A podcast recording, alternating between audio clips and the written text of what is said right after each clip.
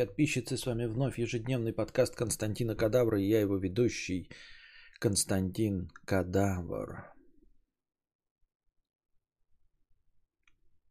Я думаю, вот смотрите, вы же мои э, спонсоры, э, спрошу вас, а как насчет того, что э, не говорить о себе? Как насчет того, чтобы не посвящать огромную часть своего стрима нытью? Сейчас я посвящаю опять э, нытью, а, но спрашиваю вас, э, бана за этим не последует. Просто сейчас опять наблюдается какая-то просадка по донатам, а, просадка по количеству зрителей. Что если попробовать э, ну, отвечать на вопросы, понятное дело, там приводить примеры из жизни, если они есть, но в основном я их придумываю, конечно, потому что у меня не особенно богатая на события жизни, а во-вторых, у меня не особо хорошая память, чтобы вспомнить э, что-то реальное, если оно у меня было. Ну так вот, что если э, не говорить о том, что вот мне не удается писать, что если не говорить еще вот об этом всем, что касается нытья по поводу моей жизни и всего остального. Там кризисов, самоидентификации, пятого, десятого. А, пишите плюс, э, если действительно нужно от этого... Так, нет, давайте так. Плюс, если пускай остается, а, ставьте значком э, нашими смайликами. И минус, если нет. Э, и если убирать это все. Просто, может быть, это отпугивает зрителей. Но пока вы принимаете решение, я вот что вам скажу. Ну, Возможно, это большая часть моих стримов. Ну, то есть, э, как бы они на, из этого и состоят. То есть, вы сидите здесь с 37-летним, 40-летним старым мужиком, э, в общем-то, и для того, чтобы слушать его нытье. Потому что больше-то у меня ничего, в общем-то, оригинального-то нет такого, да. Ну, на, на большинство вопросов я уже ответил. Я, конечно, на них отвечаю, повторяюсь, все, все время новые люди. Но в целом это такая довольно сочная большая часть э, моего стрима. И если я не буду говорить про кризисы, то как бы формат поменяется, а с другой стороны, надо ли оно вам, может быть, возможно, вас это и поддерживает. Может быть, у нас э, такая ниша, что я делюсь своими переживаниями и успокаиваю тем самым вас, что вы не одни в этом мире, которые постоянно переживают, да, то есть вы тоже находитесь под стрессом, тоже постоянно э, саморефлексируете, и если э, вы приходите сюда, то вас успокаивает, что такой же саморефлексирующий человек и постоянно занимающийся э, анализом всего, что с ним происходит, ну в том числе и ноющий, ну, продолжает жить и существовать, значит, и вам можно. А так, э, может быть, этого стоит убрать и сделать такую вот ну, целиком и полностью развлекательную передачу. Ну, то есть, э, когда вы слушаете каких-нибудь там Стилавиных и прочие радиопрограммы, в том числе и популярные подкасты, вы же по большей части не, ну, не слушаете переживания самих авторов. То есть, авторского слова там мало. Может быть, поэтому ну, не только поэтому, конечно. Ну, то есть тоже как одна из деталей. Например, вам, вы же не в курсе, что думает Дудь. Например, он там высказывает, но очень мало.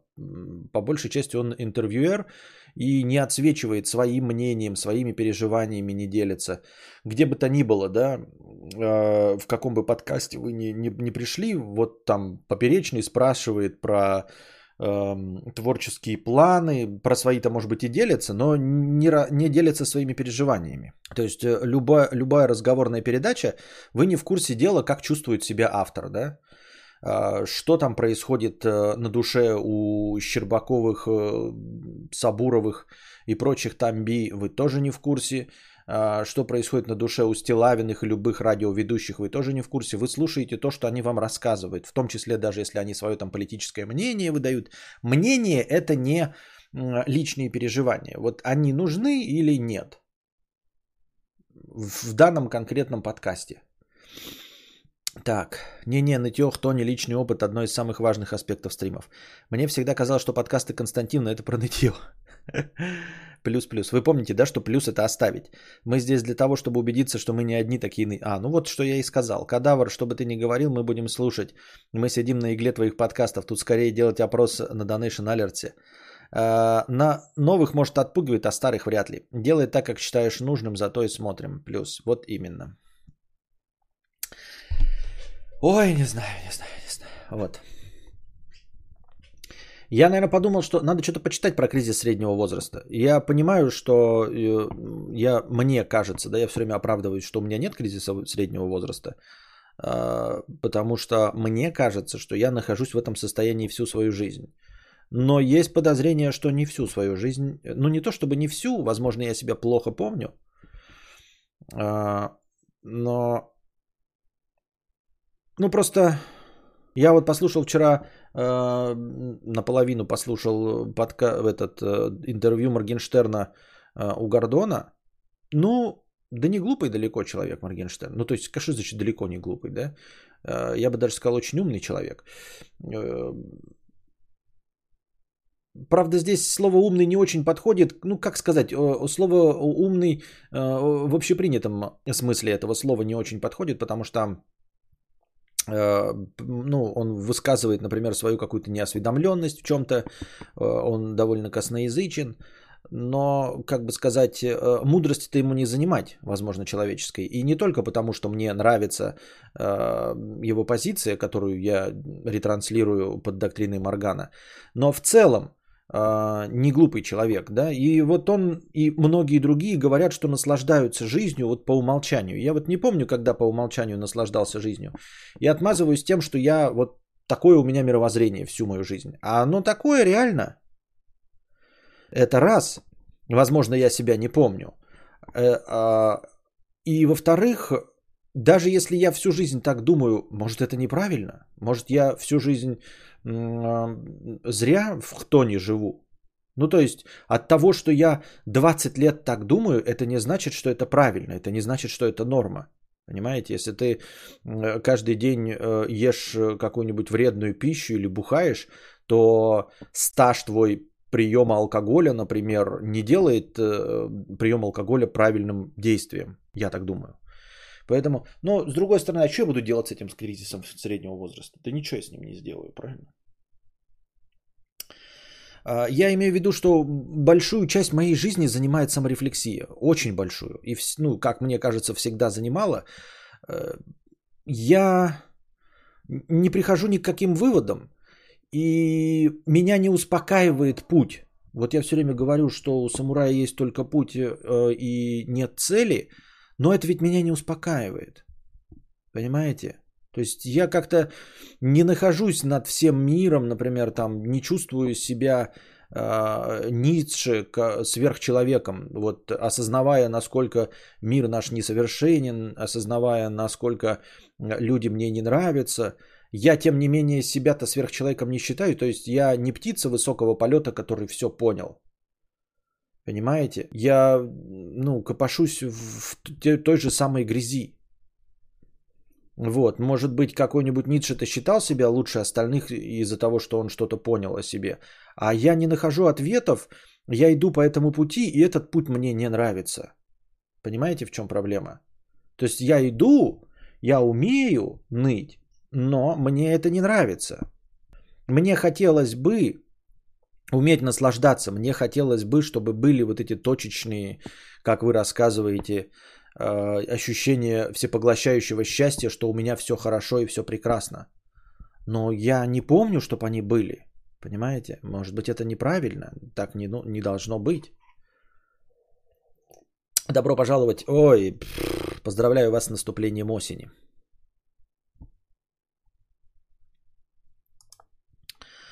Не считаю очень умным человека, который считает нормой позицию не нравится уебывай. А, ну, в общем-то, ни, никакой проблемы нет э, в том, что ты не разделяешь мое мнение. Все. Ну, то есть я могу кого угодно умным считать, а ты можешь кого угодно умным считать. А, мы оба можем ошибаться. Может быть, на самом деле умный какой-то третий человек, которого мы оба считаем тупым. Это ну, ни на что не влияет, мне так кажется. Терпеть не могу нытье.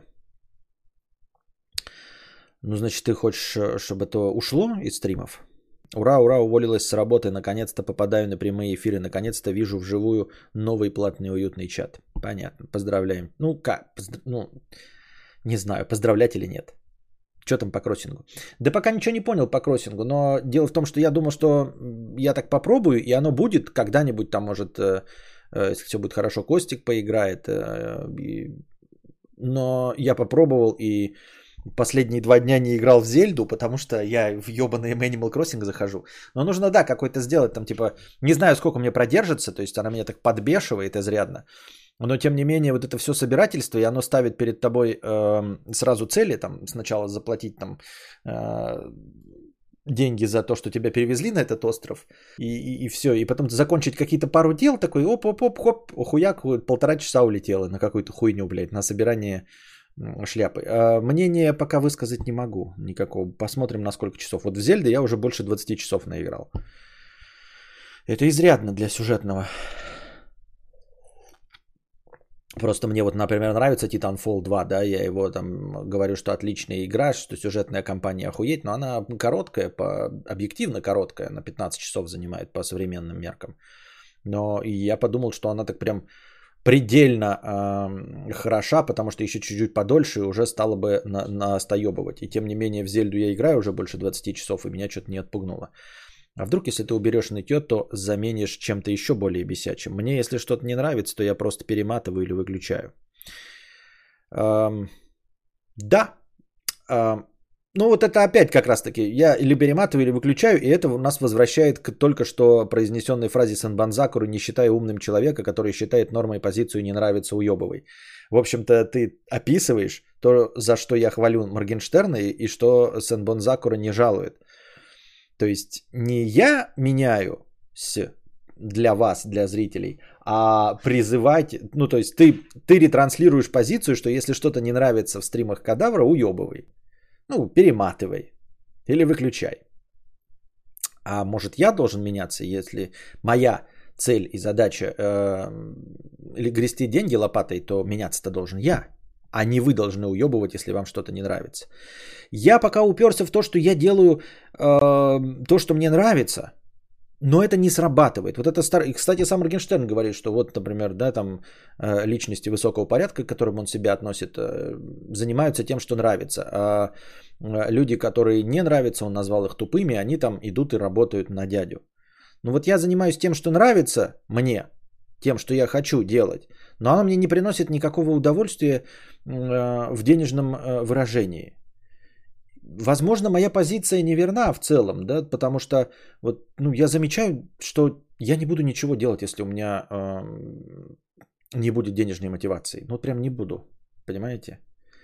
Единственное, что я делаю бесплатно, это фотографии вот самого себя. Но самому себе там Костика фоткаю, машинки, еще что-то.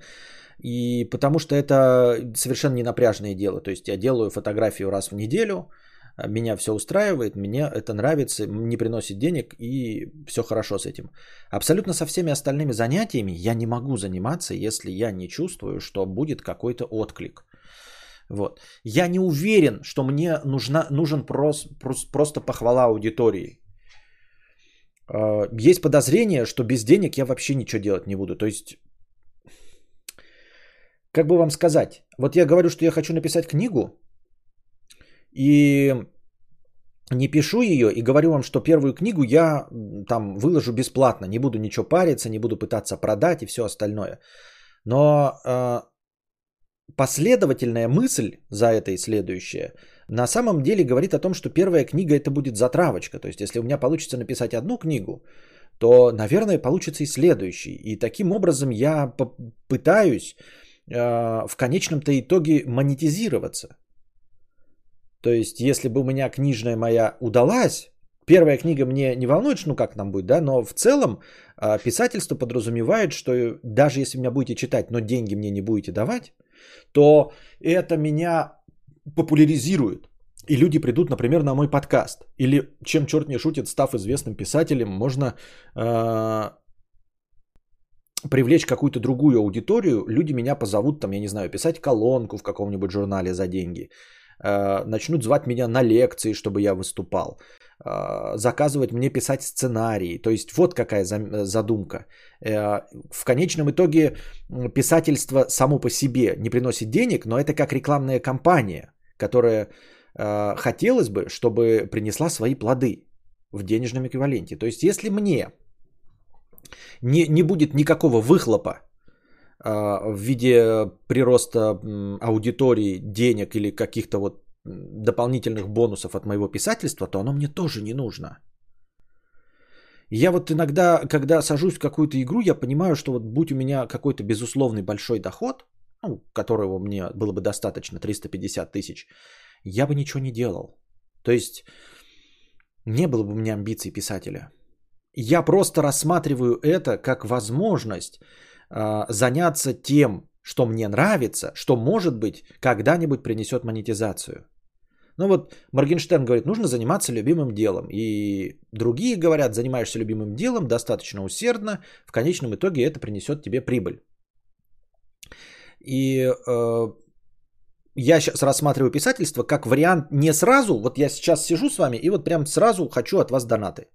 Вот прямая зависимость между вашими донатами и продолжительностью моей беседы. А писательство не такое. То есть я вкладываю, вкладываю, вкладываю усилия, а потом этот пузырь, этот прыщ этот лопнет, и потекут деньги, э, ну, прибавочка к пенсии потечет, скажем так. Если это мы отметаем полностью, ну вот предположим, да, я просто пишу и ничего это не приносит, то мне это не нужно. Вот мне кто-то скажет, ты будешь писать книги, и это не принесет ни одной дополнительной монеты денег. Никаким, ни косвенным, ни пассивным образом, никак. Я не буду этим заниматься. Я все это к чему? К тому, что здоровая ли эта позиция? Может, где-то внутри меня э, что-то очень сильно поломано в представлении, э, о представлениях о мире. Ведь действительно все, ну, кто делают, делают это от души. Дружи делает это от души. Это потом оно начало приносить, но, но, но делает он это от души. Поперечный шутки юморит от души.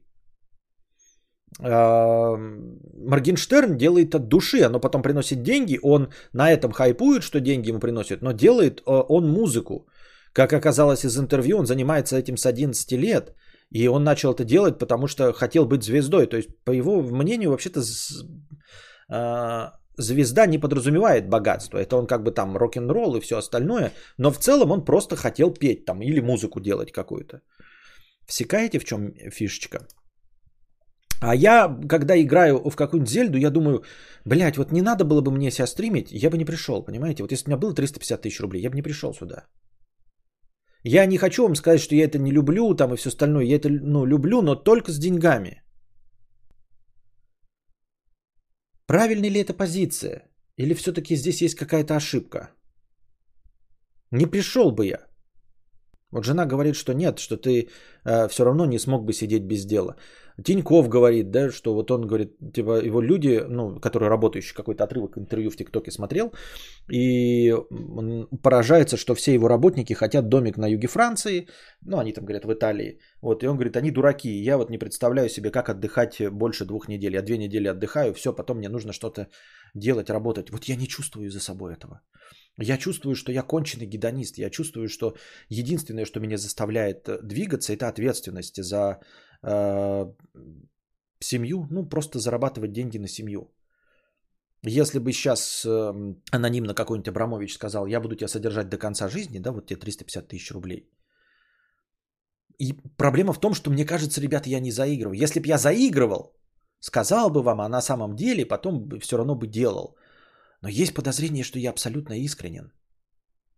И я вот э, часть саморефлексии, я сомневаюсь в том, что мои решения, в том, что мои мысли правильны. Я всегда сомневаюсь в, э, в своих идеях. Я всегда их обдумываю, и особенно обдумываю те, в которых я на 146% уверен. Если я на 146% уверен, мне кажется, что ну я же не умный человек. Если я на чем-то, в чем-то уверен на 146%, то скорее всего я не прав. Понимаете, если Константин Кадавр говорит, что нужно вкладываться в какую-то там э, криптовалюту или в какую-нибудь э, акцию, но мы же с вами знаем, что Константин Кадавр плохо в этом шарит и не зарабатывает деньги, если он уверен в чем-то на 146%, то скорее всего это провальная затея. точности также и со всеми идеями. Если бы я за все, что брал, превращалось бы в золото, тогда бы мы говорили, да, возможно, ты прав. Но опыт показывает, что я обычный обыватель. И в абсолютном большинстве случаев и идей и начинаний я ошибаюсь. Таким образом, если я в чем-то уверен на 146%, скорее всего, это неверно. Поэтому, если мне какая-то идея прям в душу западает и очень мне нравится, я сразу дико начинаю сомневаться в том, что это адекватно. Если бы у меня были сомнения, то как раз вот на долю этих сомнений я, может быть, э, и на самом деле прав. То есть вот я говорю вам, ребята, а, давайте покупать акции компании там какой-нибудь а, Apple. А, но я не уверен, говорю, процентов на 70 уверен. И вот мои 70% это как раз таки шатковалка, а вот эти 30%, на которые я не уверен, это и есть тот самый плюс, благодаря которому действительно можно выиграть. То есть вот она где настоящая вероятность. А если я на 146%, то это точно хуйня полная. Вот. И у меня есть идеи, да, что я абсолютно нихуя не буду делать, если у меня будет безусловный доход в 350 и более тысяч. Э, я прям чувствую, что вот я играю в игру, я не хочу ее бросать. Я ее бросаю только потому, что мне нужно читать какие-то новости, надо запускать стрим, нужно делать кофе, чтобы выпить его и быть там в форме. Э, мне нужно ложиться спать, чтобы какому-то времени проснуться и запустить стрим. Мне нужно выспаться. Если бы всего этого не было завязанного на стриминге, на донатах и всем остальном, я бы просто сидел и бесконечно играл. То есть мне нравится просто играть. Вот просто сидеть тупо, блядь, и в зельду залипать. Я останавливаю себя только потому, что я типа хочу спать. Но, как и в детстве, можно же просто не спать и все. А в чем проблема? Если бы у меня был безусловный доход, я бы просто не спал. Отодвинул бы еще. У меня каждый раз бы двигалось, двигался мой сон. Мне не нужно было бы привязываться ко времени стрима. А я ложусь, потому что знаю, что мне нужно будет проснуться, потом какое-то время провести с ребенком и потом вести стрим. Ребенок никуда не денется, я с ним и так проведу время. А стримить мне не надо, мне не нужно читать, мне не нужно готовить лекции, мне не нужно э, штудировать интернет, мне не нужно раздвигать горизонты э, своего восприятия. И, и, и я в этом уверен на 146%.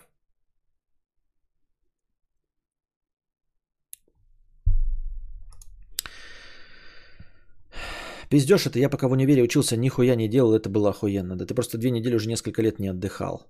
А, так я не отдыхал, потому что я сразу чувствую просадку по деньгам, понимаешь? Я когда вот ездил к родителям, там что-то на 3-4 дня отваливался, потом обратно возвращался, меня прям гложет, что нет денег и что наступит аврал, и мы будем сидеть голодом. И мы будем сидеть голодом. И это меня возвращает э, в реальность. Я знаю, что вы разбежитесь. Я знаю, что аудитория растеряется очень быстро. И денег не будет вообще. И тогда мне еще хуже придется идти э, торговать сотовыми телефонами. Стал бы стримером Зельды, если бы деньги были для, для прикола. Нет. Зачем? Если бы деньги были, зачем бы я стал стримером Зельды? Ну, типа, вот я играю, сижу, на диване валяюсь, да, там, или в кресле сижу. А для того, чтобы стримить, надо было прийти, что-то включить, настроить ОБС. Это все равно, ну, уже все до автоматизма почти доведено. Но надо какие-то при, принимать телодвижения, а потом с вами раз, разговаривать, общаться. Зачем? Гораздо приятнее играть, ни перед кем не отчитываясь, никого не развлекая при этом. Поэтому нет, я бы не стал. Если вы думаете, что а, я бы занимался, ну, стал бы игростримером full time, нет, я бы играл в эти игры, я бы не запускал стрим. Зачем? Ну, сама игра мне приносит удовольствие без ее трансляции. 99% людей такие. На завод или в офис э, не ходят от радости. Не ориентируйся на выживших. Так можно с ума сойти. Ну и вот и кризис заключается в том, что я постоянно э, рефлексирую. Может быть, это вот, э, как я в ролике говорил, праздность моя рождает чудовищ, но мне кажется, что я не настолько уж и праздный. Я постоянно чувствую никчемность своего существования, что я что-то неправильно делаю, что я разочаровываю людей и многих разочаровал в своей жизни, и ничего не добьюсь, и еще испорчу жизнь кому-нибудь, в том числе Костику. Я теперь еще сомневаюсь, вот с каждым моментом я сомневаюсь в том, что я правильно воспитываю. Я сомневаюсь в концепции, что нужно любить ребенка э, при любом раскладе, что наша задача любить, а всему плохому ему его научит мир. Я в этом теперь тоже сомневаюсь. А правильная ли эта позиция? Ведь никто ее, как я уже и говорил, никто ее не проверял. Это современные взгляды психологов. Но как посмотришь кино, особенно вот какой-то я смотрел, где Бен Аффлек аутиста играл бухгалтера, как их отец учил, шпынял, там заставлял их драться. Потом начал смотреть снайпер фильм, там тоже их отец учил там что-то драться, стрелять, и вот он научил его стрелять, и его сын стал выдающимся снайпером. Э, в фильме вот этом э, их отец э, военный учил и все остальное. И они стали там тоже выдающимися, ну ладно, киллерами. Но тем не менее, сколько в фильмах показывают, да, что э, отцы ну, что-то там вот показывают мужскую силу, там, да, что-то не запрещают, какую-то дисциплину выстраивают. И потом благодаря этому э, их дети становятся сильными. Современная психология говорит, этого делать не надо, что вокруг него нужно создать э, жирный мыльный пузырь с, со сладкой патокой, и эта сладкая патока его защитит. Толстая прослойка жира защитит его. Но я-то не уверен, в этом. То есть я и на, насчет этого сомневаюсь. Теперь каждое мое движение с ребенком, я думаю, а правильно ли я делаю. Вот я играю, а, придумываю ему истории, они ему нравятся, но он в них не участвует. Он не придумывает э, игру за персонажей. Я ему рассказываю, я за него играю, ему очень нравится этот спектакль, который я разыгрываю.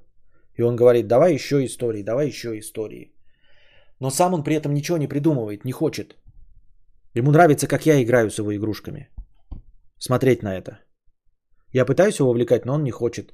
Может, у него фантазии не хватает, может, я забиваю его фантазии. Может, он сидит и думает, а зачем мне развивать свою фантазию, если отец для меня придумывает все эти истории, понимаете? Не заглушаю ли я таким образом его фантазию? Он говорит, давай будем рисовать. И когда он говорит, давай будем рисовать, он имеет в виду, что я буду рисовать, а он будет сидеть и смотреть, как я рисую. Он не придумывает ничего, он не рисует. Я рисую. Ему нравится, что я рисую, но он сам совсем не хочет рисовать.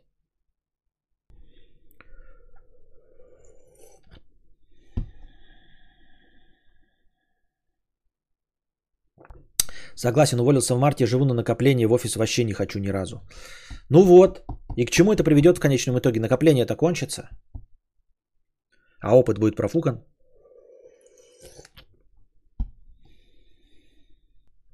Сильные люди порождают легкие времена, легкие времена порождают слабых людей. Может, действительно надо ребенку трудности? Вот, вот может, да? Может, да?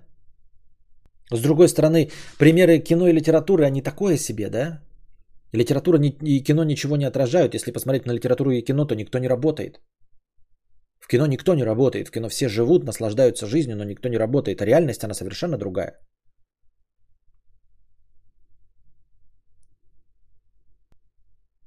Давай поиграем в приставку, я буду играть, а ты будешь смотреть.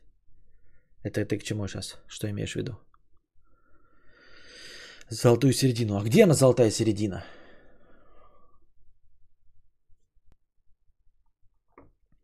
Стоит того, иначе зачем копить ради вот таких вот моментов. Ну, у меня накоплять все равно не получается, поэтому я себе отпусков и не позволяю, потому что мне накоплять не, нака, накапливать не получается. Вот. 100 рублей с покрытием комиссии. С покрытием комиссии. Это ник такой 100 рублей с покрытием комиссии. Сейчас прочитай, потому что, наверное... А, Здравствуй, богатей, мудрец. Сколько будет стоить пустить челядь в чат на один стрим? 5000. Мешок 100 рублей с покрытием комиссии. Возможно, спрашивать спонсоров смысла нет. Они ведь уже подписаны, уже смотрят, уже донатят. Возможно, как раз в этом случае есть смысл спросить у нищебродов, которые смотрят бесплатно. Не, это то же самое. Я говорил, что вообще, в принципе, у подписчиков довольно неблагодарное дело что-то спрашивать, потому что они уже подписчики, и без разницы, э, платные они или бесплатные. Вопрос, вот спросить бы как-то аудиторию, которая зашла, посмотрела и ей что-то не понравилось, но этих людей никак не опросить. Есть прикол про тренировки спортсменов. Тренировки обычно намного сложнее того, что на соревнованиях. С воспитанием может быть так же в теории. Ну вот о современной, говорю, принципы воспитания детей говорят об обратном.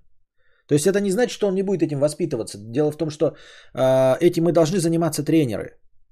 Согласно современным представлениям, семья это должно быть вот прям то, что э, то, что тебя безусловно поддерживает. Понимаете, ментор – это не отец. Вот что говорит современная психология. Я уже вам это озвучивал. Именно в воспитании детей. Отец должен любить. Просто в большинстве фильмов, не в большинстве, а в части фильмов, отец выступает в роли э, гуру, отец выступает в роли учителя. Но э, Петрановская, по-моему, если мне память не изменяет, говорит о том, что учитель должен быть сторонний человек. Этот учитель не обязан э, прям учить. И он не, не обязательно должен присутствовать в жизни ребенка любого пола, не обязан присутствовать в жизни ребенка очень длительное время. Это может быть какой-то довольно короткий промежуток, но который покажет, то есть наставит на путь истинный. А отец и мать должны принимать ребенка э, со всеми его нытьем, эмоциями, они его должны принимать безусловно, со всеми его ошибками и любить его за все. А вот учитель, который появляется в жизни э, подрастающего поколения, подростка или ребенка, он э, вот учит его жизни, и он с ним не нянчится. Э, очень часто эту роль берут на себя и учителя мужского пола, тренеры в каком-то виде спорта, дедушка, к которому ты приезжаешь на лето, вот, который тебя заставляет полоть картошку, а дома тебя любят. Понимаешь, дома ты жалуешься на этого тренера, на этого учителя – и тебя дома отец любит безусловно, какой ты есть. Вот это, эту любовь больше никто другой не даст. Поэтому ты не можешь брать на себя э, функцию учителя, потому что учитель не должен давать поблажек. Учитель должен тебя наставлять. Вот. Э, и вот эту любовь безусловную, кроме как родителей, никто дать не может. Ну, в детстве. Потом-то, может быть, да, но в детстве никто дать не может эту безусловную любовь. Поэтому, если ты берешь на себя эм, роль учителя, то есть не даешь ему спуска, то, соответственно, ты его лишаешь одного из родителей, который его любит безусловно, понимаете? Поэтому я просто не имею права на себя взять роль учителя, даже если бы я был э, хорошим учителем. Поэтому вот я у вас выступаю в роли, вы там говорите, батя, сидящий на кухне, но я скорее выступаю в роли учителя э, и ментора, который может вас забанить, который может вас там говном смешать, а любить вас должны родители. Они просто любить, они могут быть глупые, понимаете? Они все что угодно будут. Их единственная основная задача, я опять-таки подчеркиваю, согласно тем э, психологам, на которых я ориентируюсь, их единственная задача просто вас любить. Вот. Если мы посмотрим, например, у Супермена, его отец в исполнении Кевина Костнера, он, очевидно, был его учителем, а не только отцом. Ну вот и появился Супермен, да? Ну вот Супермен. Что может быть лучше, чем Супермен? Я имею в виду по морально-этическим соображениям. Кто может быть лучше, чем Супермен? Никто. Но это выдуманный персонаж. Вырос бы Супермен, э, не имея, грубо говоря, отца, и имея такого прекрасного учителя, как его отец, но это не его отец. Он его не любил, безусловно. Это пример, да? А вообще примеры, э, если говорить про литературу и кино, менторство, их дохуя, да, ну, начинаем. Карате Кит, э, когда какой-то азиатский учитель учит тебя карате, он не отец, понимаете? Поэтому он тебя будет в 4 утра, кидая в тебя яйца, чтобы ты проснулся. Он не отец. Где-то дома есть отец, который тебя любит. Безусловно. Что ты просыпаешься, что ты получаешь тройки, все остальное. Гендальф – это ментор, он не отец. Он не дает спуска, он может наказать, но он не отец, понимаете? Гендальф не... Ой, не Гендальф. Э, Дамблдор. Он не отец. И Гендальф не отец. Гендальф тоже провожатый, он ментор. Он не отец. Поэтому все вот эти истории, когда есть взрослый мужской персонаж наставляющий, они все именно менторы. И подразумевается, что для здорового воспитания где-то есть отец, который тебя любит. Когда ты вернешься к нему, он тебя примет таким, какой ты есть, даже если ты проиграешь и не скинешь кольцо всевластия в... Э, я забыл. Куда?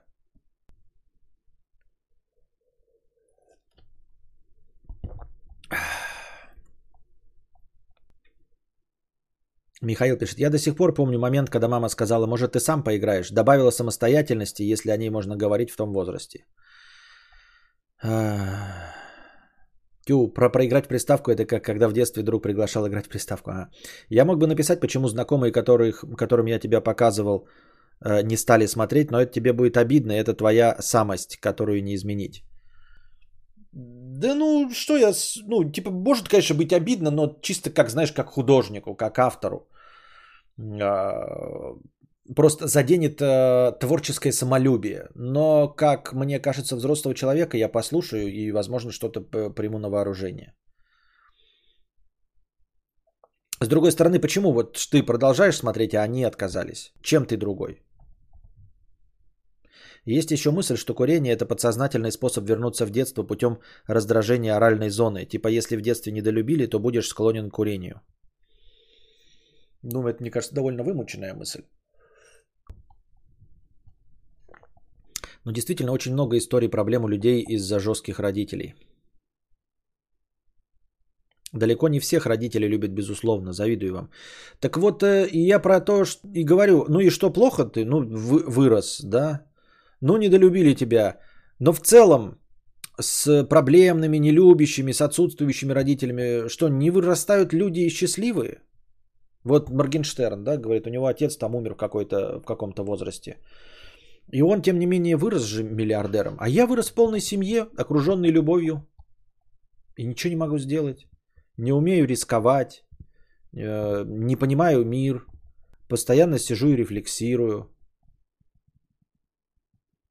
Навряд ли в этом проблема, но как просто... Как факт. Так. Так, так, так, так. Что у нас? Сейчас закончится опять. Э, Фуанерное небо Парижа, 400 рублей, простыня текста. И правда, зачем соблюдать ПДД? Ебать у меня сгорела срака от вчерашнего донатора с остывающей пиццей во дворах. Что прозвучало? Встретились мы во дворах со Шнивой, и я ему э, правило, по которому он должен меня пропустить, а он мне в ответ другое, перекрывающее мое, но там формально не висело знака, поэтому я встал в позу. Из этого он делает вывод, что его оппонент тупое быдло, а сам автор притесненная интеллигенция. Нормально? Дружок, ты как минимум в такой же степени тупое быдло. В твоих ближайших дворах я знаю, в своих ближайших дворах я знаю минимум три значительные горки, и ни у одной не висит знака их не вешают во дворах, а еще не вешают на горных грунтовках, ведущих к каким-то аулам. Там, значит, э, тоже нужно идти в лоб груженному КАМАЗу, чтобы он потом не смог тронуться в гору. Ну и, конечно, отдельного внимания заслуживает вывод о том, что противник автора быдло. Очевидно из того, что тот просто не раскланялся перед донатором и не уступил дорогу, на еще он около 50 лет от роду, предположим, на основе текста. И ездит на Ниве. Значит, по-любому любит рыбалку, а там точно пьет водку, а по, по приходу домой такие садятся перед телеком с пивом смотреть футбик, зомби же, а не человек, ну... Дружок, он тебе ответил конкретным правилом. Значит, он их знает и умеет применять. Значит, он думает, мыслит. И вполне вероятно на дороге также стоит в пробке и думает, нахуя я не еду по обочине, если для этих малолетних даунов э, остывающая пицца является поводом игнорировать ПДД. Ты, кстати, ехал домой с пиццей. Что-то мне подсказывает, что не для того, чтобы писать эссе или разрабатывать приложение для помощи больным детям. Так кто быдло и, и дебил? Вообще, в принципе, да, вот э, описание твоей ситуации, что там горка таки была и не везде есть знаки приоритета, э, наверное, намекает на то, что мы просто не знаем всей ситуации. То есть э, он так описал, а была ли там вообще горка? Может, ее и не было. Да? Может, ее и не было, и донатор прав. А тот как бы сказал, что горка. Ну, то есть, типа, э, нет градуса какого-то, то это не считается же подъемом. То есть, у нас все в холмах туда-сюда, пятое, десятое. Так каждого пропускать, что ли, из-за того, что он едет на холмик. Поэтому, ну, вообще правила, конечно, дорожного движения надо соблюдать. Это, конечно, доктрина Моргана весело, как э, умозрительная э, идея. Но в целом правила дорожного движения, как и любая техника безопасности, написаны кровью, поэтому их нужно соблюдать. Другое дело, что мы не знаем, кто на самом деле там был прав. Донатор может считать кого-то дауном, а тот, который был его оппонентом, может его дауном считать. Но мы не можем сделать окончательный вывод, потому что мы тупо не знаем, кто из них прав. Мы не видели эту ситуацию. То есть тут все складывается легко и просто. Кто-то из них не прав на том основании, что ну, есть правила.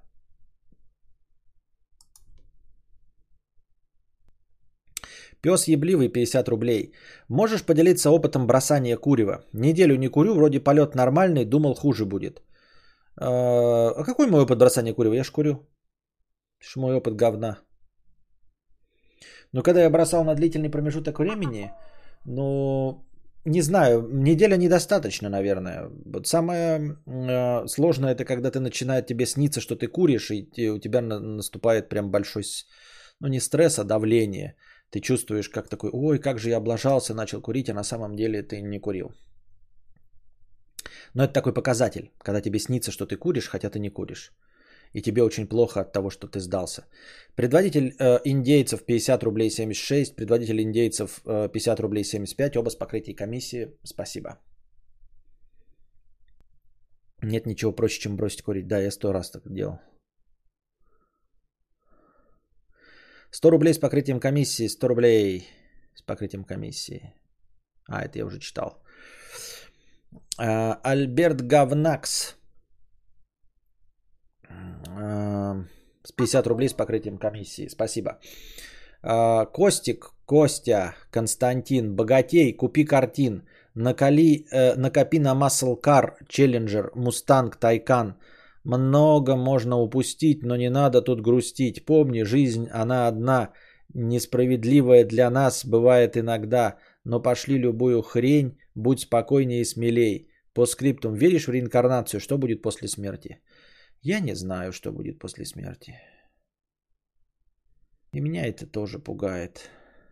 Меня это тоже пугает. Сигора, 20 долларов. Спасибо большое, Сигора, за 20 долларов и за э, продолжение нашего банкета. Так, мы дошли до конца донатов. Новость. Э, ну, насколько она интересна, я не знаю. В общем, тик... Тик-ток-тик. Современная версия массового психоза, при котором десятки людей в соцсетях заражаются синдромом Туретта. Короче, синдром Туретта мы все с вами знаем, да? Ну, то есть самая распространенная э, телевизионная популяризированная версия, это когда кто-то, блядь, сука, произносит какие-то маты, и это выглядит, сука, блядь, смешно. А, вот, это синдром Туретта. Но на самом деле это редчайшее проявление синдрома. Он вообще, в принципе, очень редок.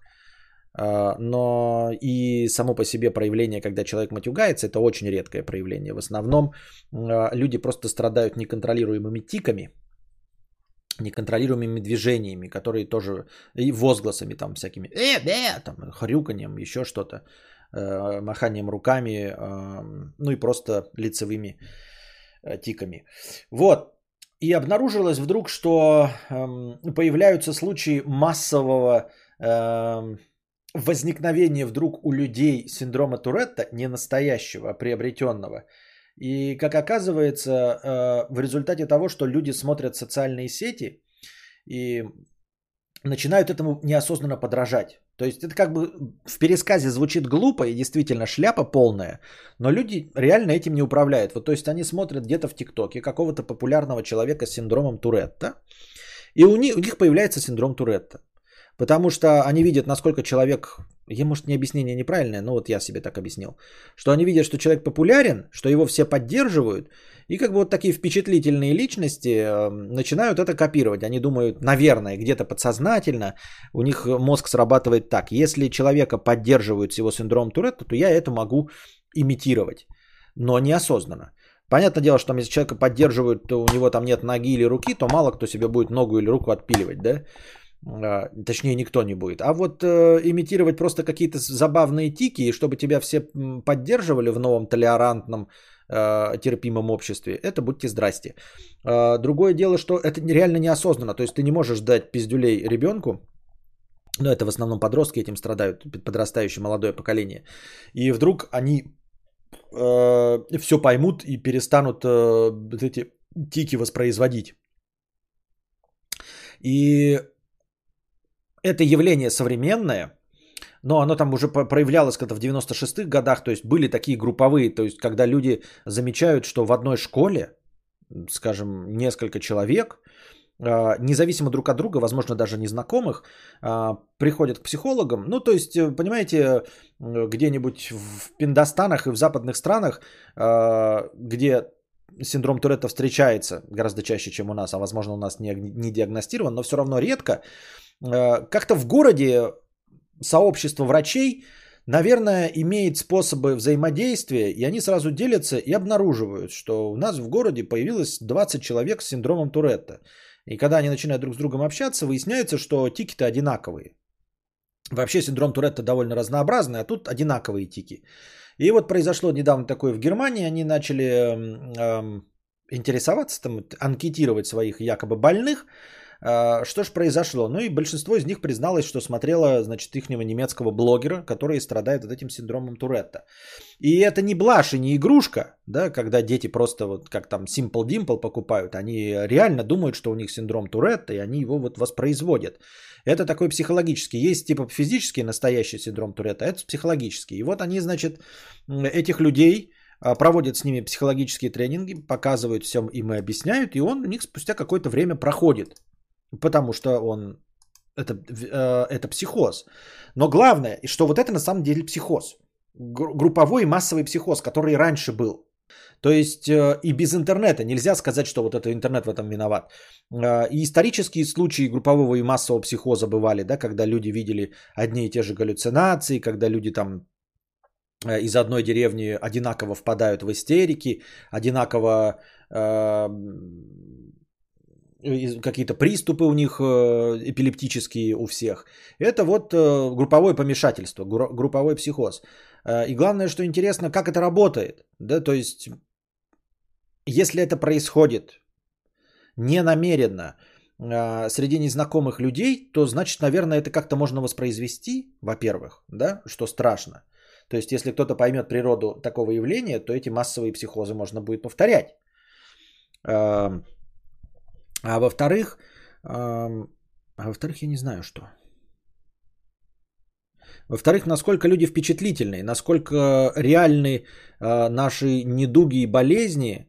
Вот когда у человека что-то происходит у одного, то довольно сложно, там пишут, диагностировать э, синдром Туретта, настоящий он или это какая-то вот психологическая проблема сейчас возникшая. Ну, понятное дело, что настоящий синдром Туретта, скорее всего, с детства идет, Э, множество тестов проводится, и там через несколько лет, если не проходит, они ставят этот диагноз. А вот когда э, уже в зрелом сознательном возрасте появился синдром Туретта, и когда один человек, и вы тоже его можете годами э, пытаться лечить, а и тем более, если вы на первых порах поставили ему такой диагноз, синдром Туретта, ты даете ему какие-нибудь успокоительные таблетки, он их лечит и все остальное, довольно сложно прийти к выводу, что он это себе приобрел вот каким-то психологическим маневром.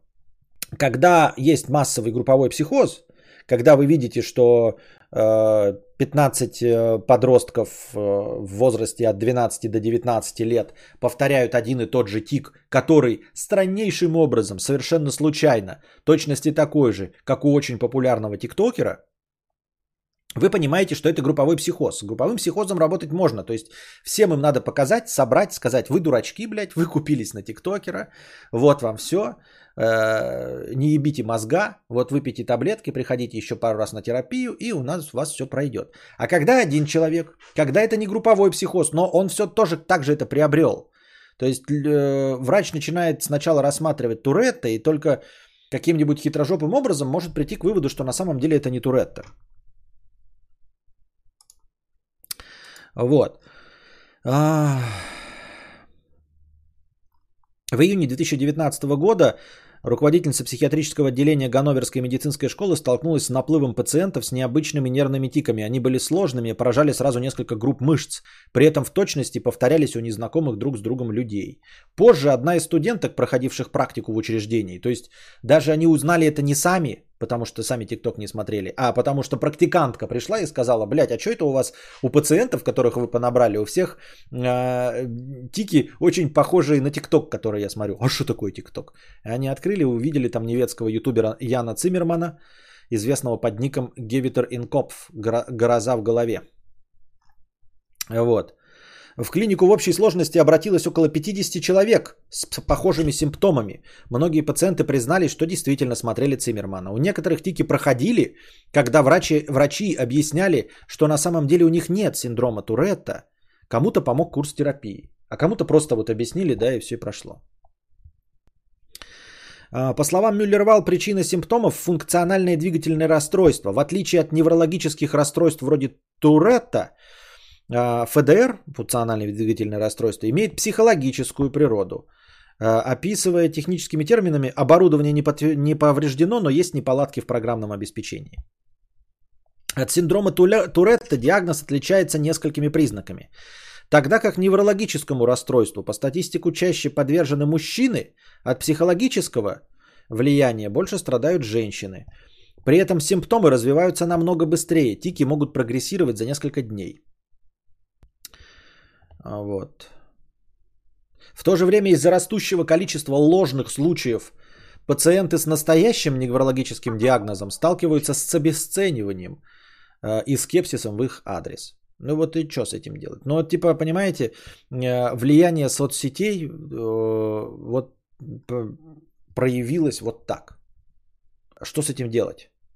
Ну типа запрещать людям с синдромом Туретта показывать себя – или закрывать комментарии и не поддерживать э, людей с синдромом Туретта, чтобы впечатлительные дамы и подростки не стали их копировать? Странный выход, да, из положения. Я блогер с синдромом Туретта. Интересно, кстати, есть ли среди подписчиков приобретенные, хотя я рожей мало свечу. Откуда ты знаешь, что у тебя синдром Туретта? Ты прям поставлен он? А почему раньше синдрома Туретта не было? Как и СДВГ, да? Чтобы что, зачем и почему? Походу у меня кадавретта. Да то все под солями. Все, разрешить ТикТок только на час в день и только по праздникам и выходным.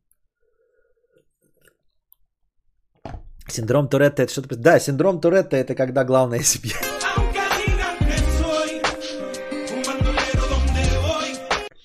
синдром Доминика Торетто. Сука, блядь, извините меня. Синдром Доминика Торетто. Э, Ильгар, 50 рублей. Здравствуй, Константин. Как стать спонсором канала? Нажать кнопку «Спонсировать». СДВГ же существует? Да. Как и вегетососудистая дистония, вот, СДВГ тоже существует.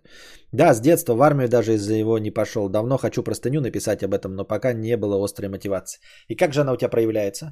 Ну, в смысле, у тебя какие тики? В виде чего? Но они типа сильно заметны? Или может быть у тебя какие-то микродвижения какие-то? Или лицевые спазмы? Или прям э, реально ты не можешь находиться в толпе, если ты, конечно, выкрикиваешь какие-то слова или звуки? А, так. Вопрос в бесплатном чате. На днях ты говорил, что посмотрел ролик на канале Эльдар Автоподбор и хочешь прокомментировать, но тогда настроения не хватило. Расскажешь сейчас? А, в каком бесплатном чате у тебя вопрос? Корбин Даллас. Что значит вопрос в бесплатном чате? Это что значит? Что ты такой произнес? Я не поняла. Я не поняла. В каком бесплатном чате? Моторные тики, ничего не кричу, но объяснять надо простыней. Понятно. Ну, будет когда-нибудь настроение, напиши. В виде гномика. Сущность в виде гномика. Ну, вот сразу, видите, пришли обесцениватели. Карбиндалас, ты мне объясни, в каком бесплатном чате вопрос. И тогда я ему, может быть, отвечу. I kissed the girl and I like it.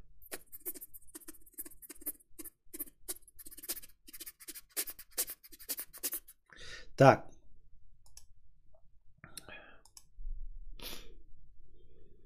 Одна из известных вспышек э, современных произошла в 2012 году. Так, подождите, а старые вот, да? Случаи массового психоза встречались в истории со времен Средневековья. Целые деревни охватывали истерики, танцы, несдерживаемый смех. Но если раньше расстройства ограничивались небольшим сообществом, в нашем веке начали фиксировать примеры психоза у незнакомых между собой людей в разных точках планеты. Ну вот да, как вообще формируется э, психоз? Как это вот в одной деревне? Ну да, ну начали у меня все танцевать, э, э, в истерике впадать и, и несдержанный смех. Как это, как это, почему я стал так делать? Почему люди так, как это так работает? Но это же типа не пример для подражания. Одно дело, знаете, вот какой-то у нас там на деревне вкалывает, как черт и зарабатывает деньги. Мы такие, оп, то давайте все вкалывать и зарабатывать деньги. Но когда э, человек впадает в истерику, то совершенно очевидно, что осознанно ты не можешь э, последовать его примеру, потому что тебе это не нравится. Ты такой, блин, это же не прикольно. Человек падает, там бьется в истерике, ест землю. С чего бы мне вдруг захотеть это воспроизвести? И какой такой сломанный механизм э, внутри нашего тела, внутри нашего подсознания э, смотрит на это и говорит, блядь, у нас это в генотипе прописано. Вот человек, блядь, жрет землю и бьется в истерике. По-моему, охуенный пример для подражания. Давай-ка тоже себе это запишем э, в, в паттерны. Чего? Ну вот а, ответом на что является такая реакция в природе? Массовая истерия. Ну, потому что мы же все, гру- грубо говоря, звери, да, то есть все, что нас определяет, э, если сложно, если просто сказать наоборот, то мы пользуемся очень сложным, а, но условным рефлексом, просто набор сильно сложных условных рефлексов, то как э, объяснить вот массовую истерию? Массовый психоз. Чтобы что, зачем и почему? Что движет такими людьми? А на кресле киса спит, мне просто не видно. Да, это киса. Это кшк. Кс-кс. Санса. Хуеть, блядь. В английской версии Ютуба что-то не видно этой кнопки. Ну, значит, надо в VPN. В этом чате ты сказал, задавайте вопросы в бесплатном чате. А, вот оно что. Смотрел у Green Paper разбор э, сюжетов на все Far Cry. Как там, как там на тебя отсылочки, отсылочка есть? Откуда я смотрел? Нет, я не знаю. Что? Не знаю. Как и Синька, вместе веселее, никто не осудит. Один раз живем. Охуеть. Вот это, блядь, мотивация, да? То есть внутреннее я твое э, руководствуется принципами охуеть. Один раз живем, блядь, никто не осудит, если вместе.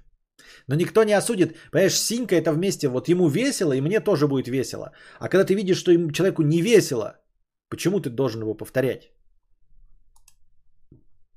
Это же бред? Чи нет? Мне так кажется, я так думаю.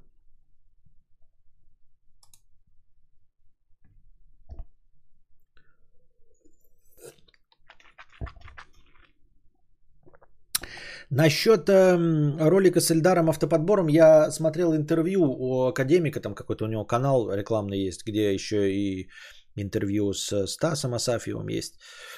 И там, значит, этот э, Эльдар Автоподбор говорил, что э, вот ему никакие богатства, ничего не надо.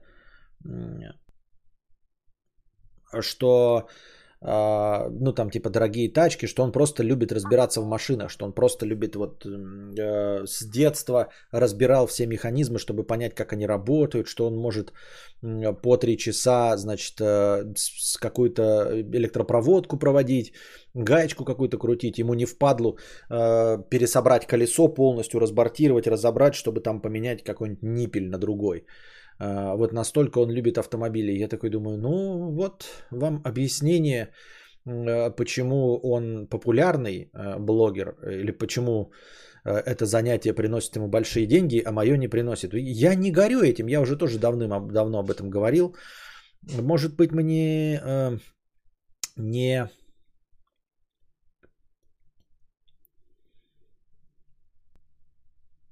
Ладно, давайте сейчас прочитаем внеочередной донат.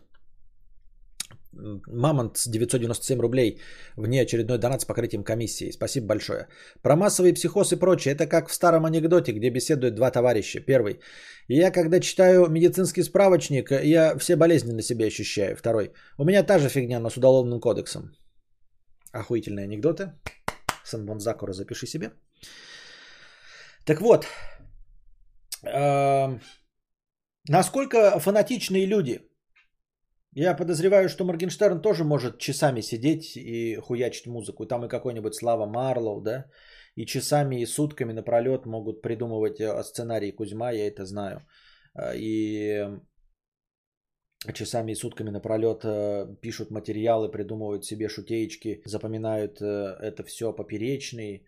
Я вот не горю, и писательством я не буду говорить. Я себя писательством успокаиваю, что э, некоторые писатели, в том числе Дмитрий Быков, э, говорят, что писательство это сложный труд. Но есть мнение, что нужно чем-то гореть и просто вот обожать и любить это и хуярить. Но в писательстве, дескать, вот гореть, любить и хуярить э, превратит тебя в графомана, а не в писателя что любой продолжительный труд, а писательство это продолжительный труд, это не как, знаете, там сесть и за сутки написать какой-нибудь трек, а потом его просто облизывать.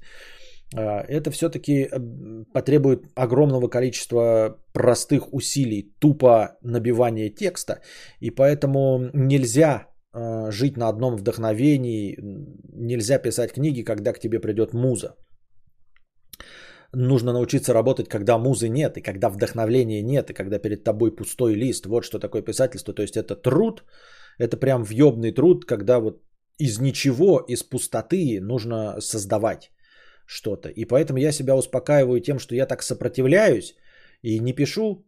И это не значит, что это не мое любимое занятие. Это значит, что просто вот писательство это вот сложное. Но если мы говорим о стриминге или о любой другой YouTube деятельности, я же ощущаю, что я не горю. Я не готов посвятить этому всю свою жизнь. Я имею в виду не до конца, до конца это да, если там работать. Я имею в виду, я не готов посвящать этому все, все, все, все, все время. Я готов оно посвящать, если будут деньги.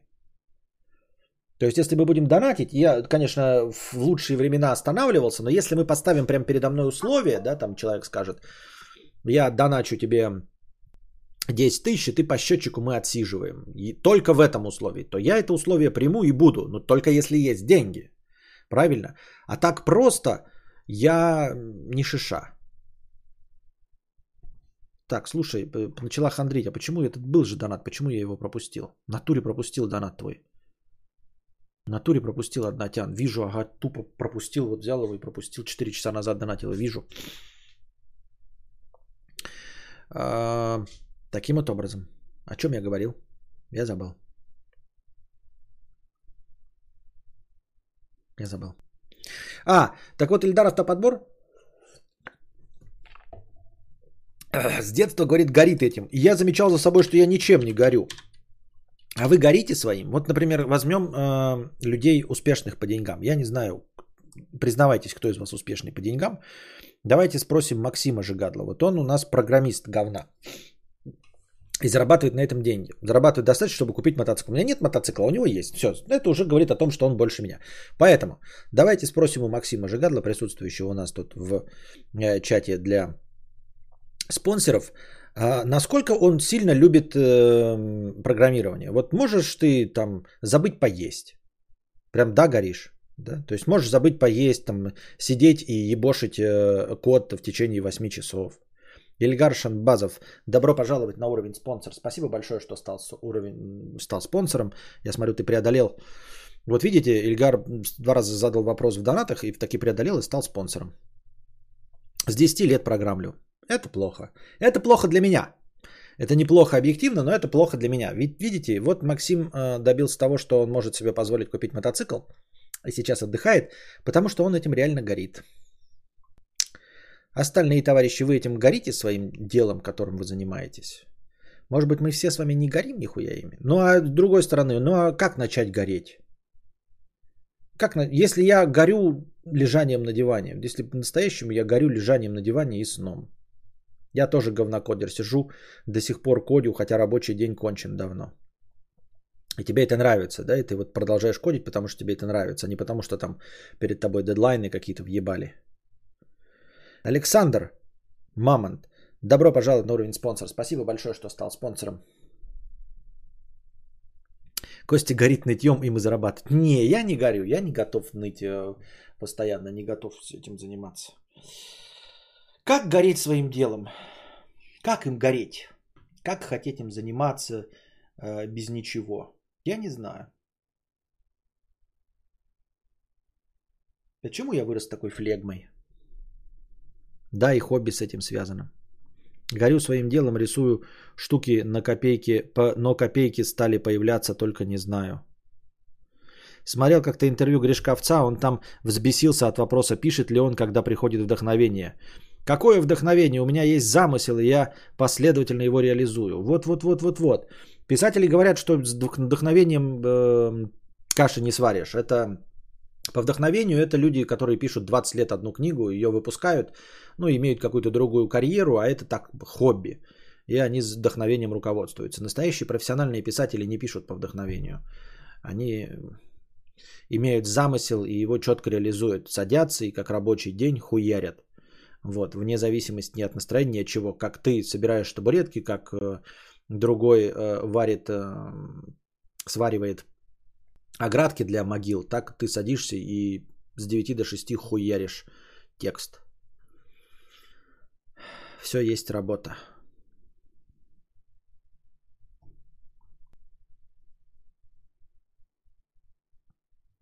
Ну и вот, и этот э, Эльдар э, Автоподбор говорит, вот есть с детства там механизмы, пятое, десятое. Потом какой-нибудь Джима Керри э, рассказывает, я с детства корчил рожи и веселил своих, значит, там, друзей. Э, актеры говорят, что тоже с детства там дома устраивали театры и показывали спектакли, начиная с трех лет. Э, какой-нибудь Генри Форд э, в пять лет продавал лимонад, значит, э, у мамы э, по 3 цента его делал и по 5 центов продавал.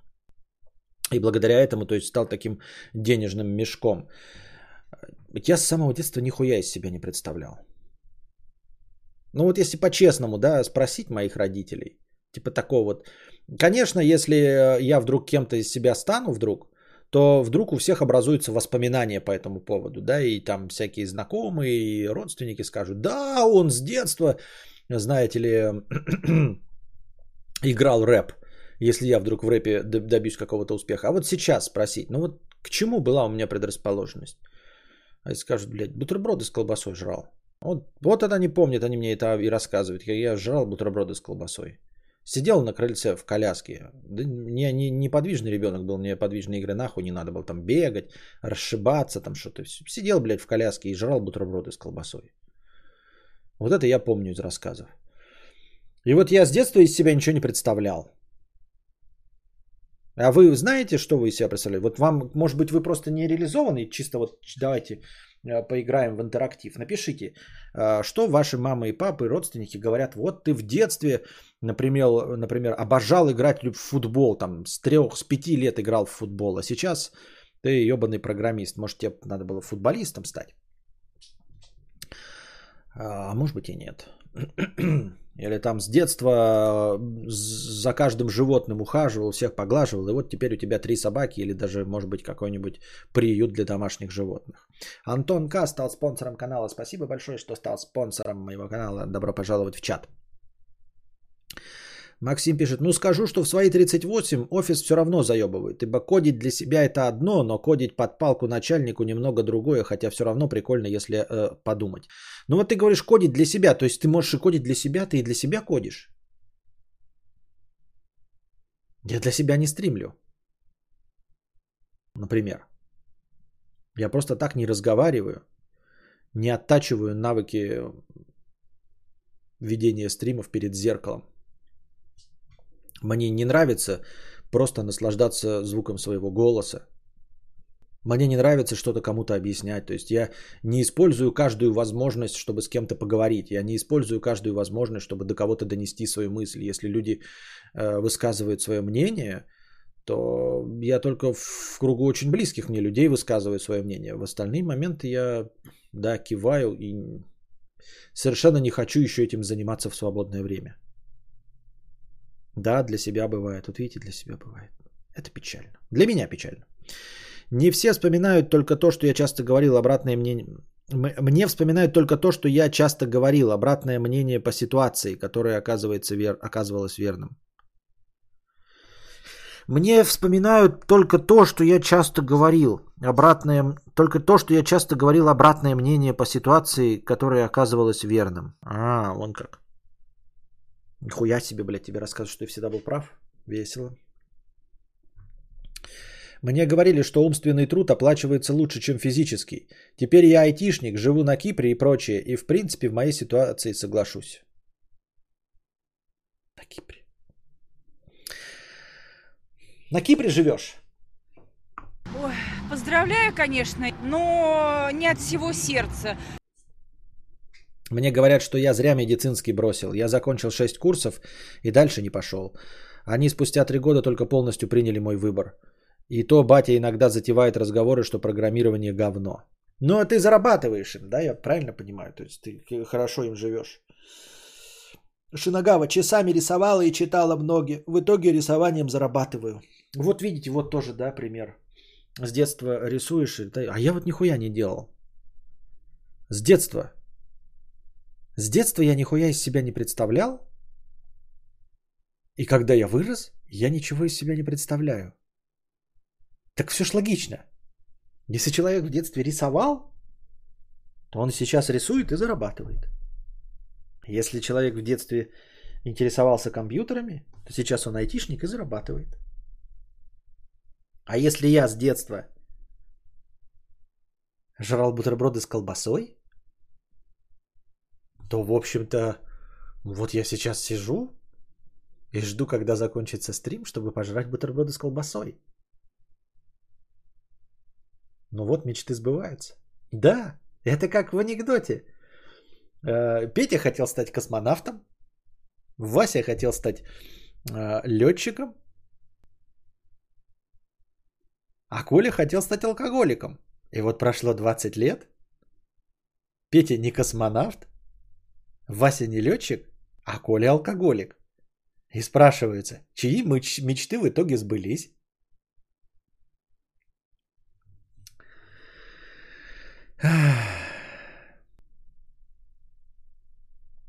А, ляжа, у тебя отдельная клавиатура на мемчике забита, чтобы по нажатию нужное всплывало. Прикольно. Да. Ну, отдельная клавиатура Stream Deck, она забита на это. Да.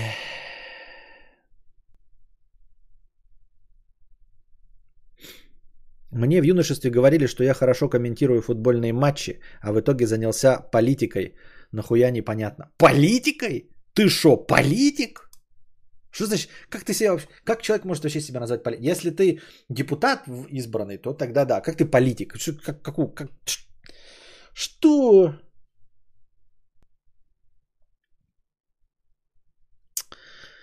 Ах.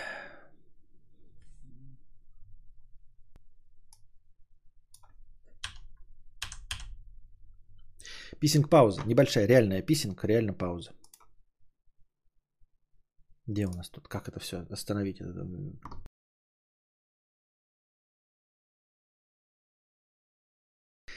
А вообще я не понимаю, что у меня есть такого, пишет Максим, чтобы назвать успехом. Просто живу в обычной хате со своими тараканами в башке, с кучей комплексов и рефлексии, одно и то же.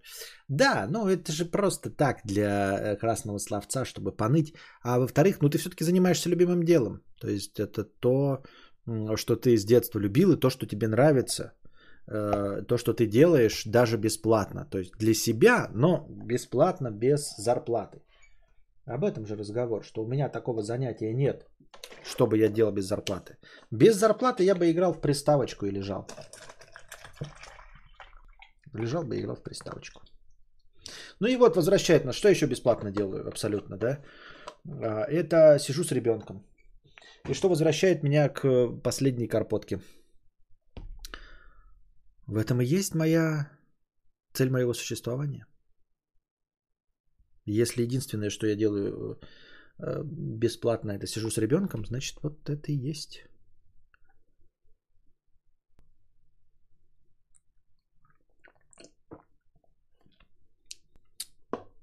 Обожаю. Ну, как известно, лучше страдать с деньгами, чем без. Я в Украине должностей не занимаю пока что, хотя баллотировался в депутаты. У нас с другом есть медиапроект, например, после нашего расследования уволили губернатора, политика, как ни крути, опасно, Марки. Но я бы на твоем месте, конечно, надеюсь, ты сидишь с какого-нибудь фейкового аккаунта. Все-таки, э, да, где бы вы ни занимались политикой, лучше не светиться в интернете и лучше не привязываться к каким-нибудь, тем более, что вы зритель какого-то блогера. Вот, поэтому я надеюсь, что ты достаточно под анонимным а, аватаром и всем остальным. Если нет, то потихонечку слейся и сиди а, тихонько и не отсвечивай. Все-таки ты находишься в Украине, а смотришь русскоязычного блогера, который может э, что-нибудь будьте здрасте пиздануть, а тебе это потом припомнят. Нахуй на тебе надо? Какую-нибудь я хуйню пиздану, а тебе это припомнит, что ты сидишь на стриме. То поэтому потихоньку слейся, заведи какой-то другой аккаунт и с него. Вот-вот, Богдан там тоже сразу пишет. Не надо от этого, не надо. А и даже если вы отечественный, то тоже смотреть, какого не попади, блядь, Константина Кадавра. Константин Кадавр какую-то хуйню, блядь, городит, потом тоже э, вспомнит вам это. Константина Кадавра смотреть, это как гей-порно смотреть. Тут, тут люди этого стесняются, а вы занимаетесь такими сложными делами и э, бравируете этим, что смотрите Константина Кадавра. Не надо так.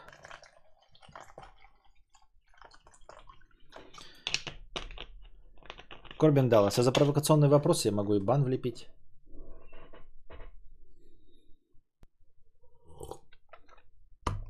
Удоли Вопрос удали. Так, на чем бишь мы... А, вот, одна тян, 50 рублей с покрытием комиссии. Спасибо большое. Привет, напал на меня тоска. Посоветуй книгу о сильной личности, личностях, желательно женского пола, чтобы смогла вдохновить. Хочется перестать хандрить и идти дальше, начать искать стимул или вдохновение в своем деле. И дублирующий, потому что я этот пропустил. Извините, тня с 50 рублей. Привет, начала хандрить. Посоветую книгу о сильных личностях, желательно женского пола. Что-то, что могло бы вдохновить. О людях, которые превозмогают страх, трудности и так далее. То, что поможет найти в себе силы двигаться дальше искать вдохновение в своем ремесле. Боюсь, что книжки эм, ну, не знаю, если тебе помогают книжки, то, конечно, да, но в целом у них нет такой функции, и меня они не вдохновляют. Они меня вдохновляют только как вот с точки зрения зависти, что я бы тоже хотел так писать и стать писателем, больше никак. А, поэтому э, книжки с женскими персонажами в качестве сильных личностей, так сразу и не скажешь. Ну, жареные зеленые помидоры в кафе Полустанок. Это полное название. Фенни Флэг. Ф-Л-Э-Г-Г. А, жареные зеленые помидоры. Там главные персонажи женщины. Может быть, это, конечно, какая-то подколка и подстава, и попытка меня поймать.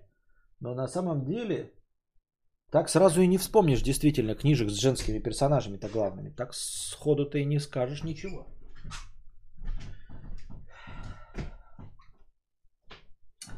Ну, Игра престолов. Там очень много сильных женских персонажей. Серсея, а, Дейнерис. Они женские, мощные. Они там нагибают мужиков. Будьте здрасте.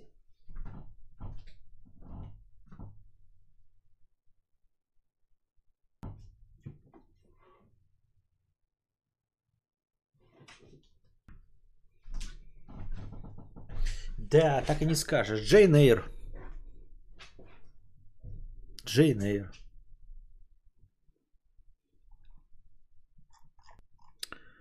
Оказывается, мало на самом деле литературы из той, которую я читаю, а, которая с женскими сильными персонажами. Значит, смотрите, следующая тема нашей сегодняшней программы. Прочитал я какой-то ПСТО э, на Reddit или не на Reddit. Сейчас. Бам-бам-бам-бам-бам-бам-бам. Да, на Reddit, в общем, есть э, э, тред посвященный тому, что на самом деле многие фильмы э, известные, популярные, учат хуйне. Это заметная тема.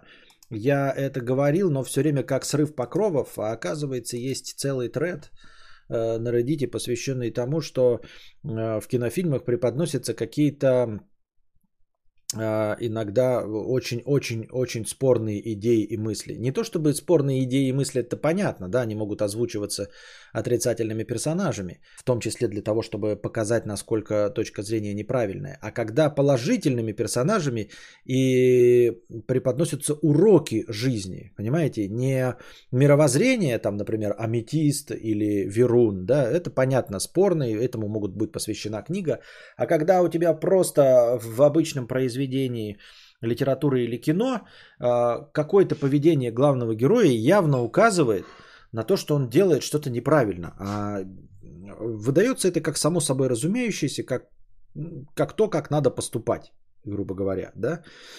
Вот. Понятное дело, что можно увидеть, как я часто привожу пример в «Аватаре», э, что главный герой на самом деле просто предал человечество и перешел на сторону э, синих и на пришеленцев и воюет со, с людьми как с видом, э, встав на сторону абсолютно чуждой ему расе, да. Но существует еще и огромное количество просто фильмов с, с простыми отрицательными посылами, с простыми э, негативными уроками. Ну, начнем с очевидного, да, с того, о чем мы раньше много раз говорили. Это романтизация преступников. То есть, когда мы смотрим э, бригаду, э, когда люди смотрели бригаду, они хотели быть Сашей Белым и всякими космосами и прочими пчелами. Когда люди смотрят крестного отца, они тоже вдохновляются и хотят быть мафиозными э, главарями. Но это как бы, понимаете, быть мафиозным главарем. А когда тебе конкретная модель поведения, не модель даже поведения, вот как раз быть преступником это модель поведения, а когда тебе конкретное решение конкретного вопроса поддается под таким соусом, да, вот это странно. Э, давным-давно, каждый год, эм, ладно, опять вру, э, опять приукрашиваю. Ну, не давным-давно, а скажем так, последние, насколько я замечаю, лет 3-5 постоянно перепощивают одну статью, с которой я в сущности согласен, эм, перед Новым годом, когда показывают ретроспективы советского э, кинематографа, одним, одной из популярных картин является «Москва слезам не верит» вот, получившая Оскара в свое время. Ее до сих пор у нас показывают, но она абсолютно устаревшая и показывает э, очень консервативные патриархальные ценности. Э, не просто так в широком охватом, а конкретно показывает, когда человек себя ведет тупо по современным меркам неправильно. То есть указывает на неправильное поведение, которое стоит осуждать и э, которому не стоит следовать. Например, главный герой, который наш там, кто там, помощник инженер, ну, в общем, какой-то он там механик, он э, замечает эту нашу главную героиню, э, которая стала директором завода, и потом его крайне сильно подбешивает, и он от нее уходит, узнав, что она занимает более высокое социальное положение, чем он. То есть он показывает, и, и в конце это все обруливается, в конце она извиняется, что не сказала ему, и пятое, и десятое, они с, э, счастливо живут, и он все равно глава семьи, а, но на самом деле нам показывают его неверное поведение. Узнав, что женщина просто зарабатывает больше него и занимает э, высшее положение в иерархии, он от нее сбегает и впадает э, в алкогольный запой. И это главный положительный герой фильма. И она главная положительная героиня фильма. После этого его там что-то убеждают, и они сходятся, то есть его убеждают просто смириться. Но главный конфликт фильма связан с тем, что главный положительный герой вот так относится к успеху женщины. Вот настолько он закомплексован, что он не может начать отношения с женщиной, которая просто занимает более высокое положение в советском государстве. Это же откровенно неправильно. То есть это неправильно и тогда было спорно, и сейчас это совершенно неприемлемо, да? И другие у него э, довольно такие консервативные патриархальные замашки, когда он просто э, приходит э, и диктует свои правила, чтобы она там с ним как-то не разговаривала за столом. Помните, говорит, ты там со мной так больше не разговаривай. Что это такое вообще? Что за, блядь, ты со мной так не разговаривал? Мы где? Это что, домострой? 1850 год? Ты что, блядь, Стерлигов? Кто ты нахуй такой, блядь, чтобы а, такие порядки устанавливать? Но это совершенно устаревшая позиция, вот, которая может а, из-за того, что из года в год показывается, может создать неправильное впечатление у, подрастающего поколения. Так разговаривать нельзя, все равно равны, особенно в семейных отношениях, да, никто не может никому указывать. То есть дальше вы можете договариваться о любых БДСМ отношениях, то есть ты можешь ее на поводке водить, может она тебя на поводке водить. Это совершенно не имеет значения. А в кино а, и вообще изначально, да, то есть положение как члена общества, как члена семьи у вас должно быть одинаковое. Вот. А, приводите примеры, когда вы еще видели какие-то неочевидные и неправильные уроки. Можете, если вам интересно, накидывать мне какие-нибудь известные фильмы, просто фильм, а я попытаюсь найти в нем неправильный урок. Э, неправильный не только по современным меркам, но в принципе очевидно неправильный. Ну то есть мне кажется, что э, поведение э, вот этого героя Москвы слезым не верит, он, он никогда не был правильным поведение это. Поведение Жени Лукашина в, с легким паром, когда алкоголик просто сбежал от своей невесты и в течение одних суток бросил свою невесту и перекинулся на Барбару Брыльску. А, это уже всем набило оскомину, все, все уже понимают на второй просмотр, что попахивает это полностью какой-то хуетой. Что это довольно нездоровая э, ситуация, и что вообще-то в будущем им ничего не светит. На этом и построена следующая часть фильма, да, которая показана там через 30 лет, а она и прямо показала, что на самом-то деле, конечно, им ничего не светит, потому что это полная хуета. Когда ты как влюбляешься просто в алкаша, забравшегося в твою квартиру и не желающего уходить. Это смешно и весело смотрится в ситуационной комедии, но если задуматься, там все неправильно.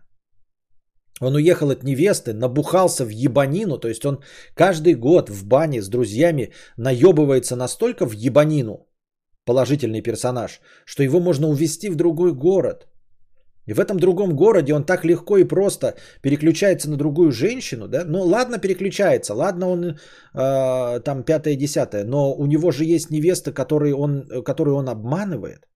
Смотрел ли фильм с Евдокимовым «Не валяй дурака», «Не послать нам гонца»? Посмотрел бы на стриме. Интересные, да, фильмы. Что там еще про бизнесмена Фому, по-моему, да, вот это все с Евдокимовым.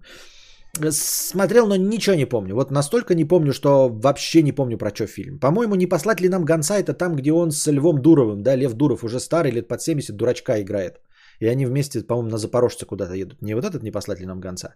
Но куда едут и зачем, я не в курсе дела. Не валяй дурака тоже не в курсе дела, про что же. Э, Гоша, он же Гога, он же Юра, он же Гора. Да-да-да. Вот. А что написано было в той статье? Той статье. Сейчас найдем ее. Э, на чем сошлись самые популярные сообщения из э, треда в Reddit. Сумерки. Но «Сумерки» тоже с самого начала попахивает странной канителью, да?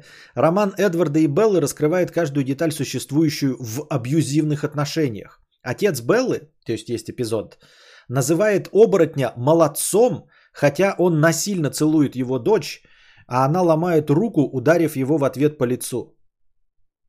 То есть вот в таком эпизоде, да, нам преподносится, что вот отец э, не встает на сторону дочери, но и прямым текстом поддерживает просто насилие, да, это же харасмент чистой воды, когда насильно кто-то кого-то целует. Области тьмы. Но области тьмы, я с самого начала вам говорил, что области тьмы целиком и полностью посвящен абсолютно деструктивной идее, что э, тебе э, реализоваться поможет наркотики. Но этот весь фильм этому посвящен. Я удивлен, что его не запретили нигде. Фильм «Области тьмы» он посвящен тому, что герой нихуя себя из себя не представляет без наркотиков. И только наркотики, э, ну как какой-то разгонятельный препарат делает его талантливым. И все, больше ничего. Там в этом фильме больше ничего нет. Только раз, разгонятельный препарат. То есть чистой воды читерство. И весь фильм посвящен тому, что чувак э, ищет эти таблетки, чтобы дальше пользоваться этим читерским способом.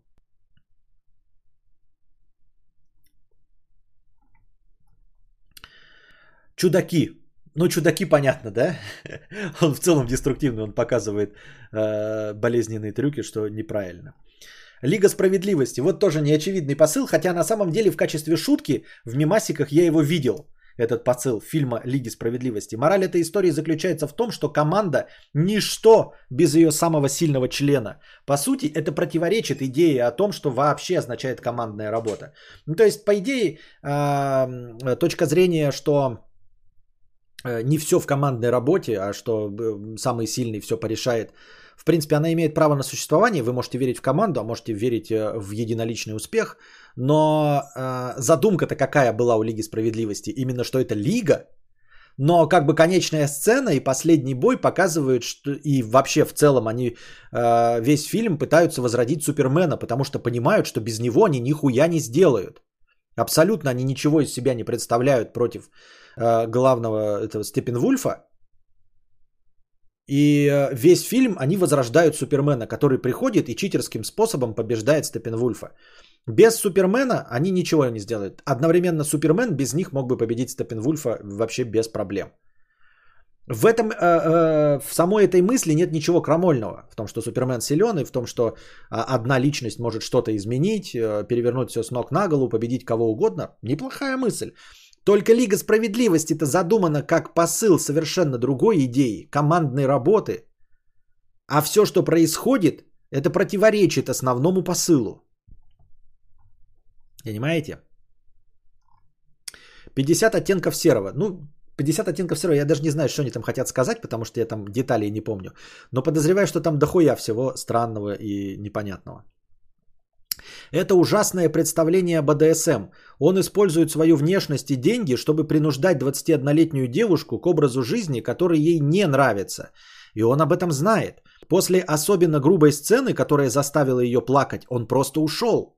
Уходить в БДСМ абсолютно не обязательно, но ему все равно. Это не доминант, это насильник. Кстати, да, а, концепция это в чем? А, он рассказывает, что он БДСМщик, но она-то не БДСМщица. То есть, по сути дела, он заставляет ее этим заниматься.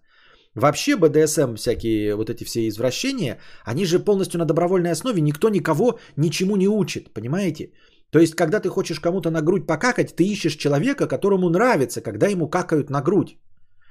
Ты не уговоришь человека, которому это не нравится, чтобы ты ему покакал на грудь, правильно? И наоборот, если тебе нравится, что тебе какают на грудь, ты обычного человека, который не любит никому какать на грудь, не э, как бы в свой стан не затянешь. Не работает пропаганда, оно так не работает. Поэтому да, действительно, это отношение, вот он просто маленькую слабую девушку. А что так э, посветлее стало? Это вот потому что... Или что? Как будто картинка посветлее стала, или мне кажется. Нет, обычное все, 60, 60 FPS, все нормально. Как будто картинка получше стала, качественнее. Нет, кажется. С чего бы ей стать?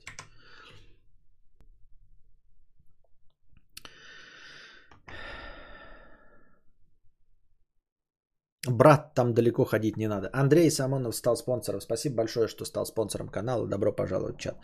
Ну да, э, брат а, действительно, ну, во-первых, э, он нам показывает, что главный герой э, решает все проблемы тупо насилием. Вот. И он очень не социализирован, мягко говоря. Да? И просто приходит на помощь, но не говорит э, своему старшему брату Сухорукову, чтобы тот завязывал с деньгами, куда-то сбежал или что-то другое. Он просто берет и насилием все решает. То есть это просто решатель такой. И главное, что он тоже защищает-то преступника. Он не хорошего какого-то брата защищает. Вот, то есть это просто разборки преступников с преступниками. Книга с сильной женской личностью, пишет Богдан. А, Анна Шерри «Хрупкое равновесие». Женщина тренируется, чтобы стать киллером и становится сильнее. Жена читала, ей очень понравилось. Вот совет.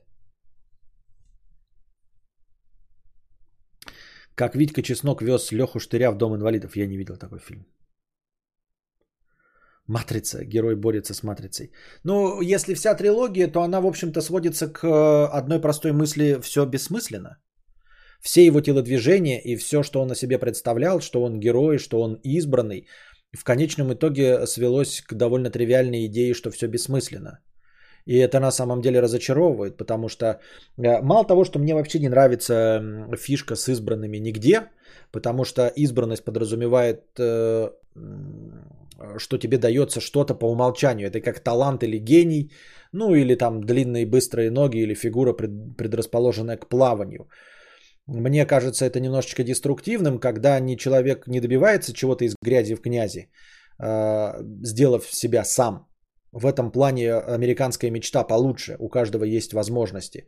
Тогда как Матрица или Гарри Поттер, они намекают на то, что Гарри Поттером можно стать только будучи, ну, в общем, Гарри Поттером.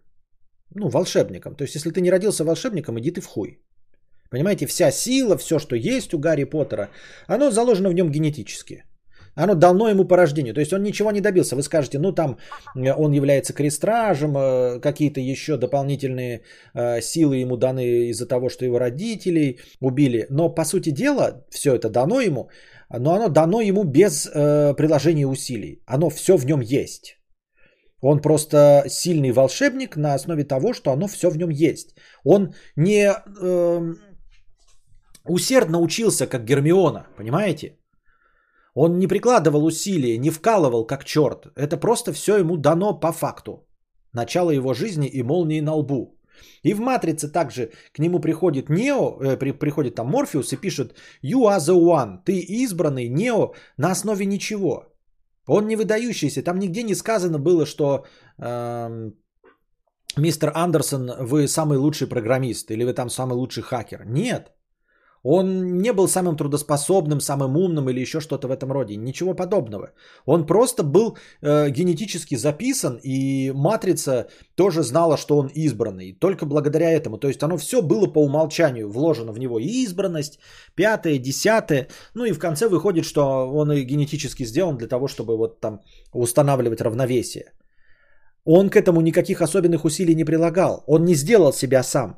То есть не было какой-то, знаете, есть легенда об избранном, и любой может стать этим избранным, если будет долго тренироваться. Ничего подобного, он просто избранный. Ну и плюс ко всему, даже если мы верим в то, что каждый из нас избранный в чем-то, в каком-то деле, все равно матрица вся сводится к тому, что даже если у тебя есть глобальная цель, и ты идешь целиком и полностью к победе и жертвуешь собой ради победы, и ради мира во всем мире, это все равно, даже если ты буду, даже если ты избранный, все равно все бессмысленно, потому что это всего лишь шестая инкарнация матрицы. Ну как Капитан Марвел или э, Супермен имба. Вот Капитан Марвел, э, я не помню, в чем загвоздка, как она Капитаном Марвел-то стала. А вот Капитан Америка не имба. Капитан Америка прилагал усилия, он э, был дохлым, он шел в армию, над ним все смеялись, он проявлял хитрость, он проявил инициативу, чтобы попасть вот в эту э, группу суперсолдат. Понимаете? То есть он целиком и полностью self-made man. В этом плане Капитан Америка именно идеальный, по моему мнению, супергерой. То есть он был честным и чистым до того, как стал супергероем. Э, на него не возлагалась ответственность из-за его большой силы. Нет, он пошел, он, он пошел в армию, будучи слабым, непринятым, сопротивлялся всей системе, и потом система его увидела, и именно на нем протестировала сыворотку суперсолдата, но именно потому, что он сам попал в армию, понимаете? По своей собственной инициативе.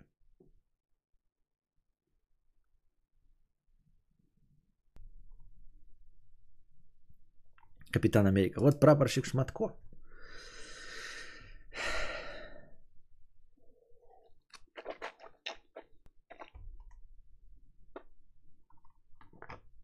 Даже король Артур, сука, избранный был, походу. Мне не нравится, как показана интеллигенция в «Титанике». Костя вроде бы уже говорил об этом или нет. Не помню, к сожалению. Нет, я не говорил. Если и говорил, то очень давно, потому что я «Титаник» не помню почти полностью. Сумерки.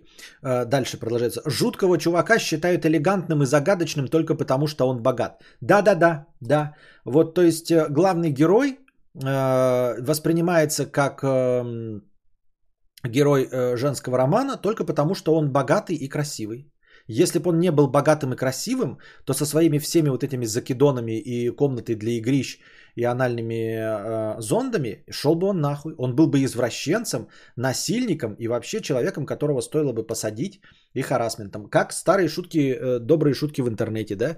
Э, э если ты э, красивый, симпатичный, высокий блондин с кубиками пресса, то твои сальные шуточки в сторону девушек – это заигрывание. А если ты толстый старый Константин Кадавр, то это харасмент.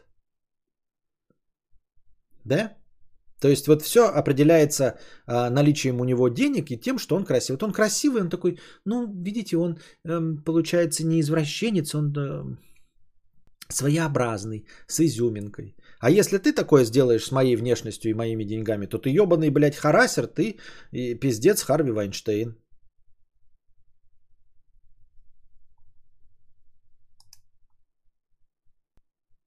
В Форесте Гампе э, нашем есть что-нибудь такое? Ну, нет, вот понимаете, я что-то зря на себя взял такую ответственность сходу придумывать. Если бы вот взять, э, ну, например, накидать список, а потом подумать, да, просто сходу я не могу вспомнить, что в Форесте Гампе. Еще бы, бы пересмотреть, какие он выдает деструктивные уроки. Не знаю, не знаю. Не знаю, не знаю. Не знаю, не знаю. Так сходу не скажу.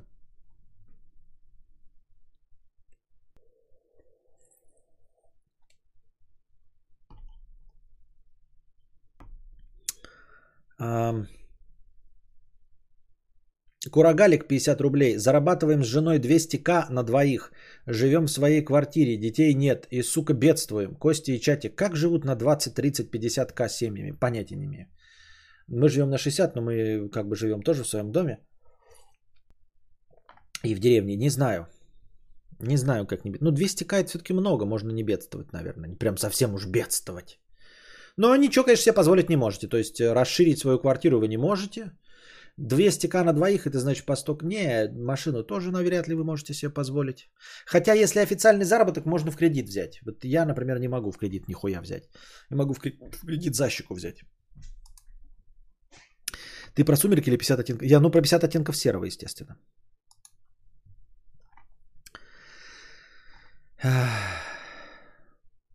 Ну, фильм «Стажер», но мало кто из вас его помнит, там, где Роберт Де Ниро старенький устраивался в офис играть.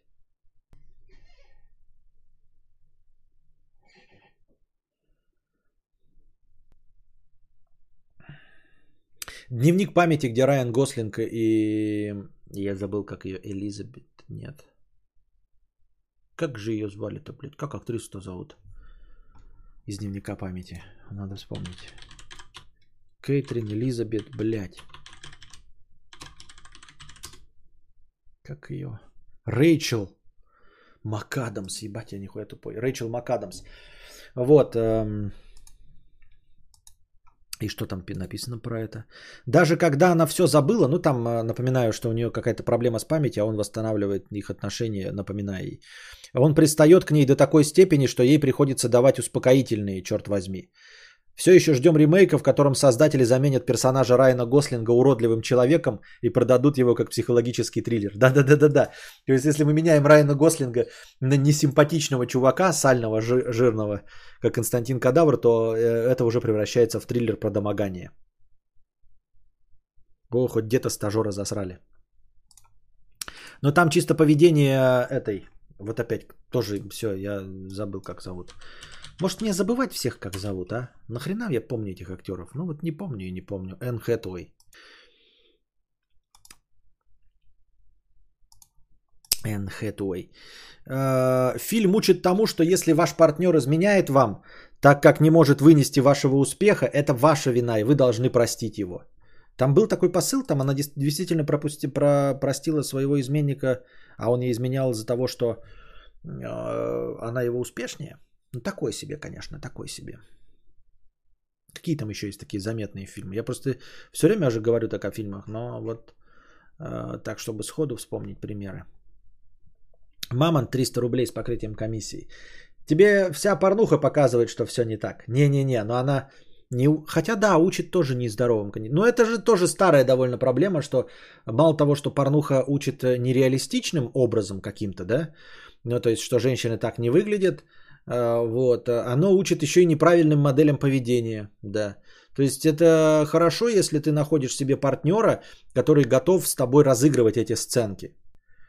Но в реальности ты никогда, придя сантехником, не получишь сочные кураги. А если попытаешься пристать, то ты будешь, ну, блядь, это же отвратительно.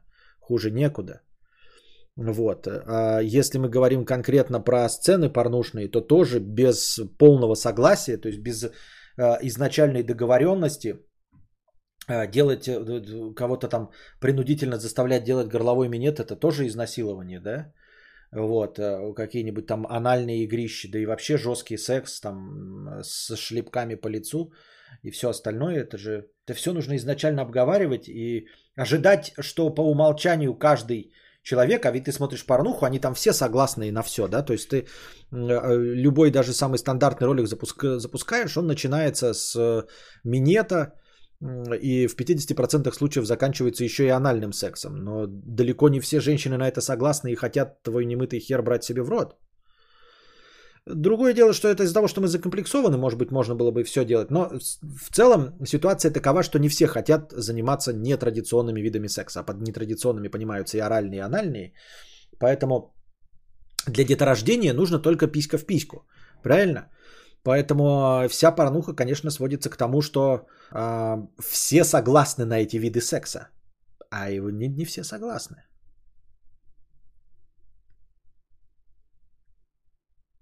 Сигора 10 долларов. Спасибо большое за 10 долларов. Сова 500 рублей.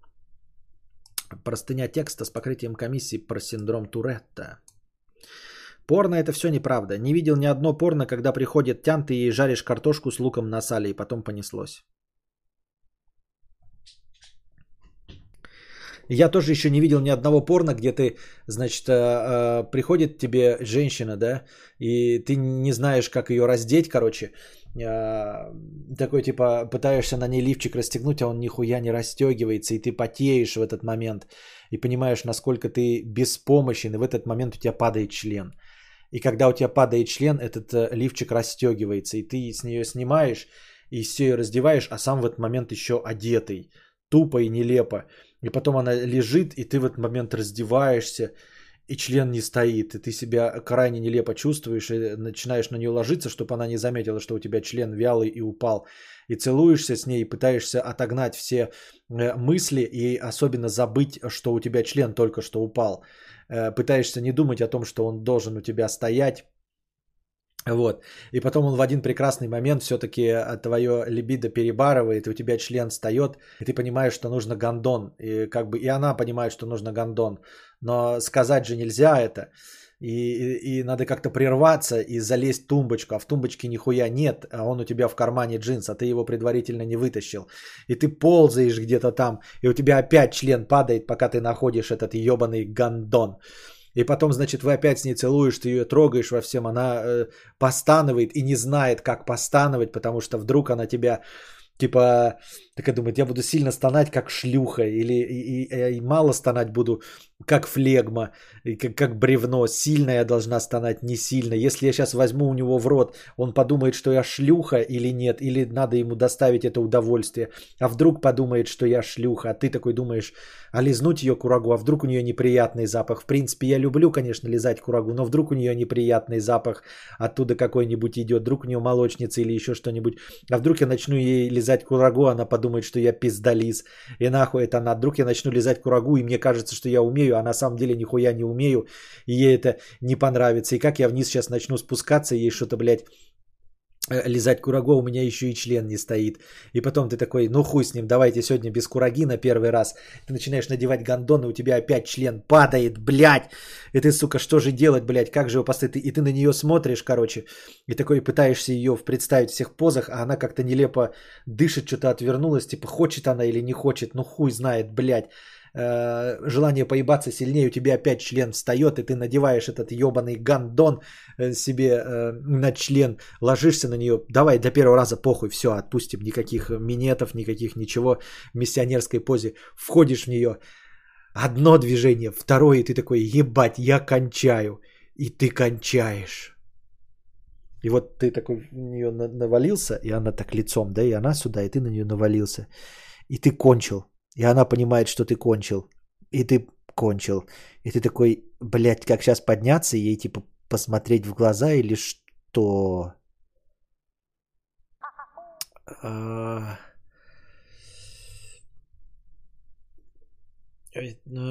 Я сейчас, наверное, еще раз смогу. Сейчас немножечко отдохну, еще раз смогу. Я просто долго...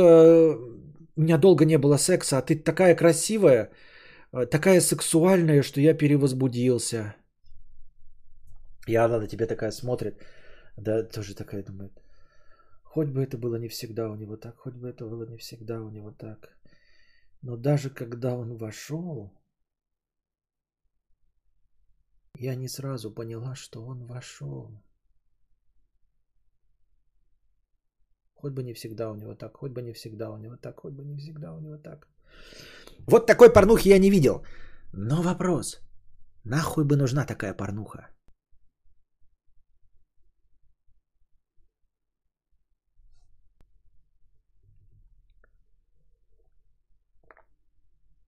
Да-да-да, еще в, в, в порнухе не учат, когда у тебя носок дырявый, знаете, так такой ты такой снимаешь и как вот эту дырку вот туда так вниз под пальцы засовываешь и держать ее пальцами так, чтобы не видно было, что а, а, дырки на носке, то есть эту дырку туда вниз подсовывать. Этого тоже в порнухе не показывают и этому не учат. Или, например, ты такой думаешь, у нас сегодня будет свидание, мне нихуя не перепадет, а ты с работы шел и нихуя не помылся. И вот вы такие пьете, и она начинает целоваться, вы начинаете целоваться, и она такая руку твою берет и сама себе засовывает ее под футболку на сиську. И ты такой, ну, блядь, надо же продолжать, а член-то не мытый. Он же воняет. И такой, и, блядь, ну я же не в американском кино, чтобы сказать, я пойду приму душ. Блядь, мне это... Сейчас, сейчас, подожди. И стоишь в раковине. А, а раковина большая, струя здесь течет, а член у тебя маленький вот здесь. Ты его не можешь под воду-то подсунуть. И ты... Да сука, что не моется-то, блядь? Ты что там долго? Сейчас, сейчас, сейчас, сейчас, сейчас. Сейчас, сейчас, сейчас.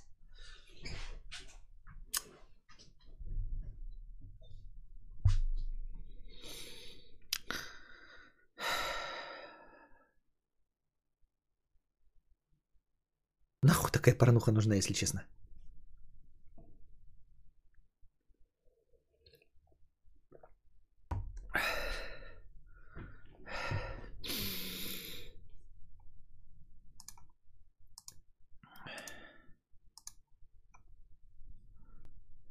Трусы все замочил еще. А пока ты вот это вот делал, да, ты же себе на штаны намочил, и потом выходишь, а у тебя летние штаны, эм, это дышащие, вот эти из э, хлопка, и ты только когда надел, уже вышел из туалета, да, она на тебя смотрит, и ты понимаешь, что у тебя вот тут все, блядь, мокро, потому что ты же вот так вот это делал, блядь, себе, пока член... У тебя все обоссано, она такая, что произошло? И ты такой, а что произошло?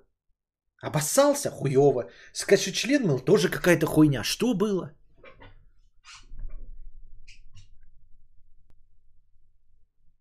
Не поймешь.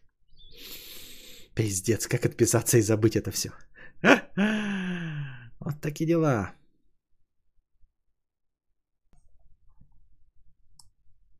Дорогие друзья. А что уж там у женщины происходит, я вообще не представляю, да? Она же там тоже такая, это лежит такая, знаете, вы расцеловались, он такой ушел, она такая лежит такая, или сидит, так, блядь, подмышки намокли. Нахуй я одела этот узкий топик? Че, снять его? Ну, сниму. Он сейчас выйдет, а я как дура сижу в лифчике. Пиздец, блядь, как дура, нахуй. Чтобы тут что-то как шлюха, блядь, сразу. Он же должен меня раздеть. А сейчас он меня будет раздевать, такой возьмет меня снизу, я руки подыму, а у меня здесь, блядь, два бездонных океана глаз, океана глаз, океана. Сука, ну зачем я одела это, блядь, этот топик телесного цвета, блядь, надо было черную одеть. Как я буду сейчас руки подымать? Не пахнет хоть, блядь, не пахнет хотя бы.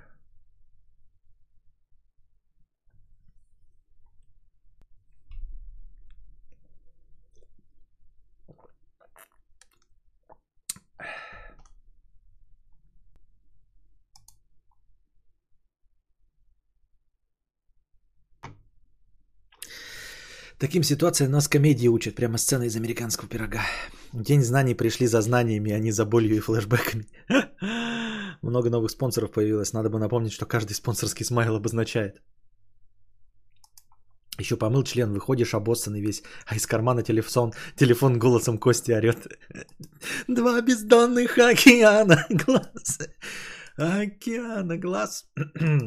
так, напомнить что? Напомнить, какие у нас смайлы и что они обозначают. Да, ну 89.56 это просто 89.56. Все, поддержка, все что угодно. Дальше идет доллар с надписью 997. Это когда кто-то кидает э, внеочередной донат 997, 1997, 2997. Это все внеочередные донаты, чтобы напомнить стримеру, что только что был закинут внеочередной донат. Дальше идет коричневая нота. Коричневая нота это когда либо плохой стрёмный звук появляется какой-то, либо я издал стрёмный звук, либо говорим о говне. Четвертый смайлик – это открытая форточка, это когда душно.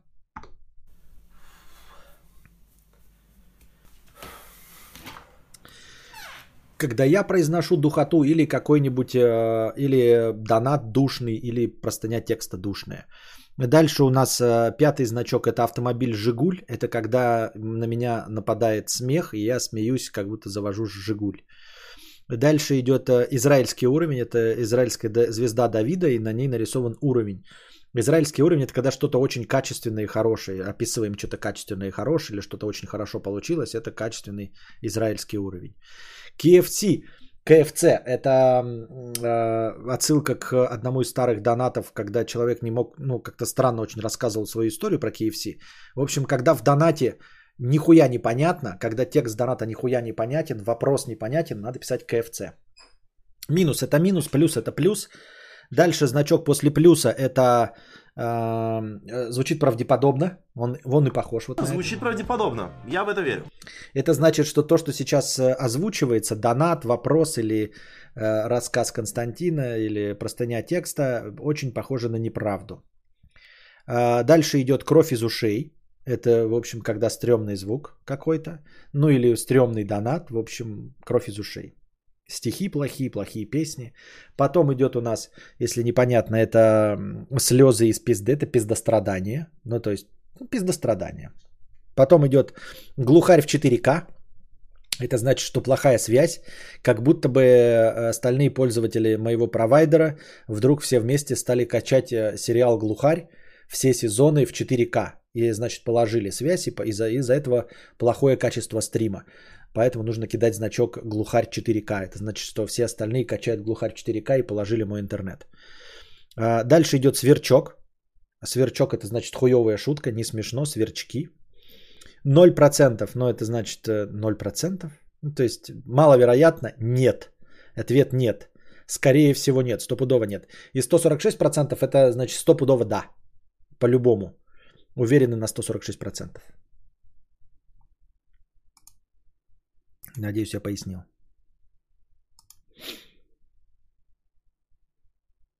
Он в туалет ушел, сидишь и думаешь, а успеет проветриться, если сейчас бздну? И ты такая бзднул, и такая с. Ёб твою мать. Но это уже, конечно, а, другие комедии, совершенно другого уровня. Надеюсь, с вами такого никогда не было, дорогие дамы. Ага, бздуло, а там пиздец, глаза вытекают вообще, ебать нахуй. Пробки ушные, вены на лбу вздуваются, глазные яблоки краснеют. Маркус говна 0%. Ну, 0% это э, э, маловероятный исход событий. Это все руку порезал, и у меня кожа отслаивается. Итак, простыня текста от совы синдром Туретта. Он таки поделился с нами. Просто 100 рублей, как же ты долго ты с нами, спасибо. Итак, Сова 500 рублей, простыня текста про синдром Туретта. Давно хотел написать простыню об этом, так как сраный синдром Туретта – это немалая часть моей жизни. В то же время простыня кадавру – это как отдушина. Выплеснул эмоцию, Костя посочувствовал, разделил твои переживания, всем чатом посочувствовали, покидали смехуёчки и переживания утихают. Но дело в том, что всю свою жизнь я сталкиваюсь с обесцениванием своего заболевания, потому что говорить о нем на всеобщее обозрение считаю бессмысленным, но попробую. Началось все года 3 или 4 э, назад, видимо, отчетливо помню. А, нет, началось все это года в 3 или 4, то есть в, де- в детском возрасте. Отчетливо помню момент, когда я лежу на кровати, мама укладывает меня спать, и я ей говорю, мама, мне хочется руки и ноги вот так немножко выкручивать. Чего? Ну я вот лежу, и мне хочется руками подергивать. Не говори глупостей, спи. С тех пор симптомы у меня потихоньку усиливались с возрастом. Малолетний ребенок не мог толком объяснить никому, что с ним происходит. А родные просто говорили, глупости это все, все с тобой нормально. Но постепенно осознали, что проблема реальна. Здесь стоит отметить, что рос я в небольшом поселке, и весь медперсонал в нашей больнице – это терапевт и педиатр. Если что-то посерьезнее, езжай в райцентр. А там у невролога на такие ситуации метод один – попей валерьянку или пустырник. Нервный тик у тебя. Не помогло – новопосит. Не помогло – пустырника побольше. Не помогло – пей другого, все равно ничего нет. Не помогло – ну езжай в областную больницу.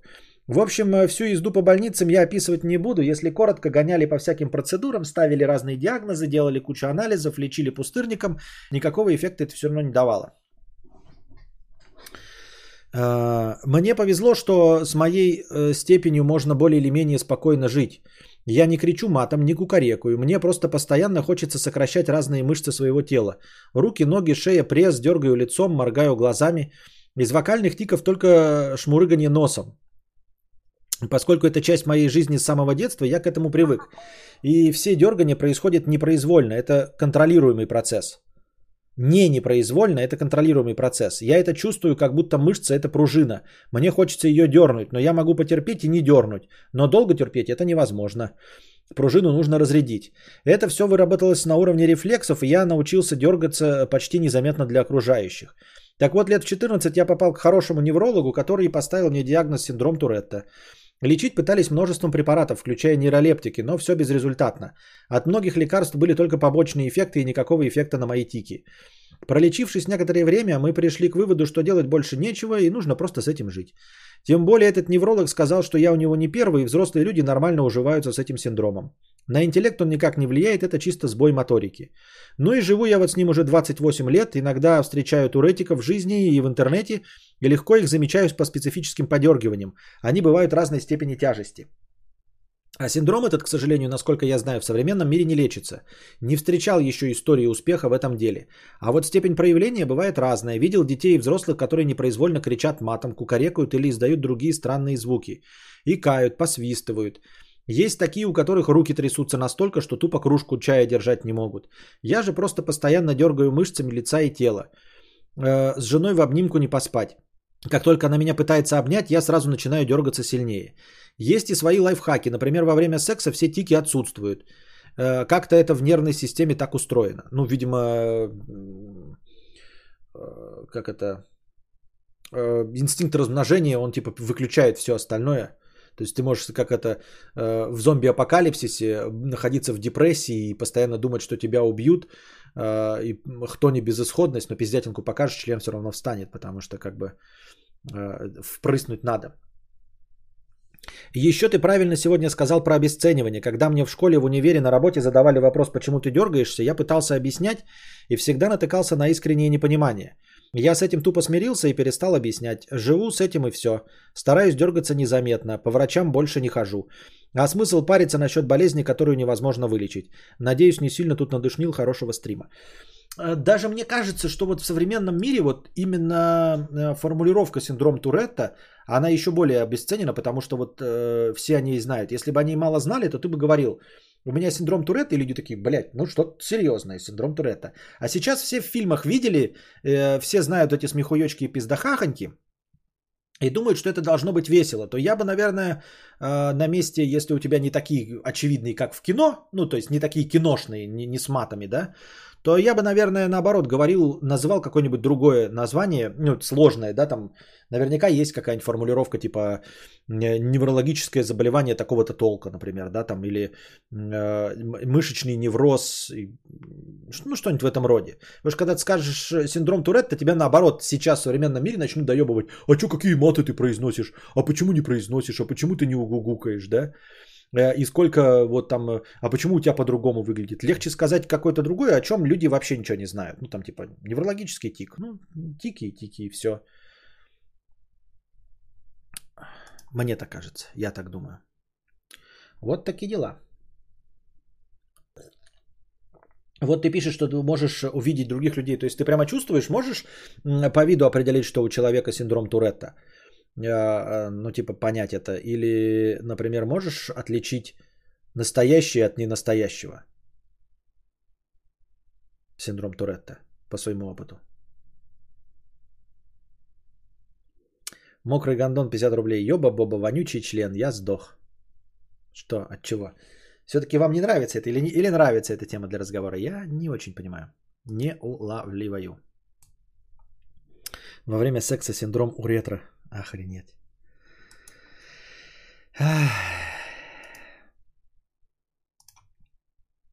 Какие еще у нас новости дня на повестке?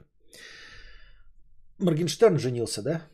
Видели? Я что-то не посмотрел нифига, кстати, насчет того, как его там свадьба выглядела. Я просто знаю, что, ну, по описаниям, но ни фотки, ничего не смотрел, что он э, женился типа в стиле 90-х. Позвал ту Собчак, как она обычно там какие-то э, псевдо-хуевые скандалы наделала.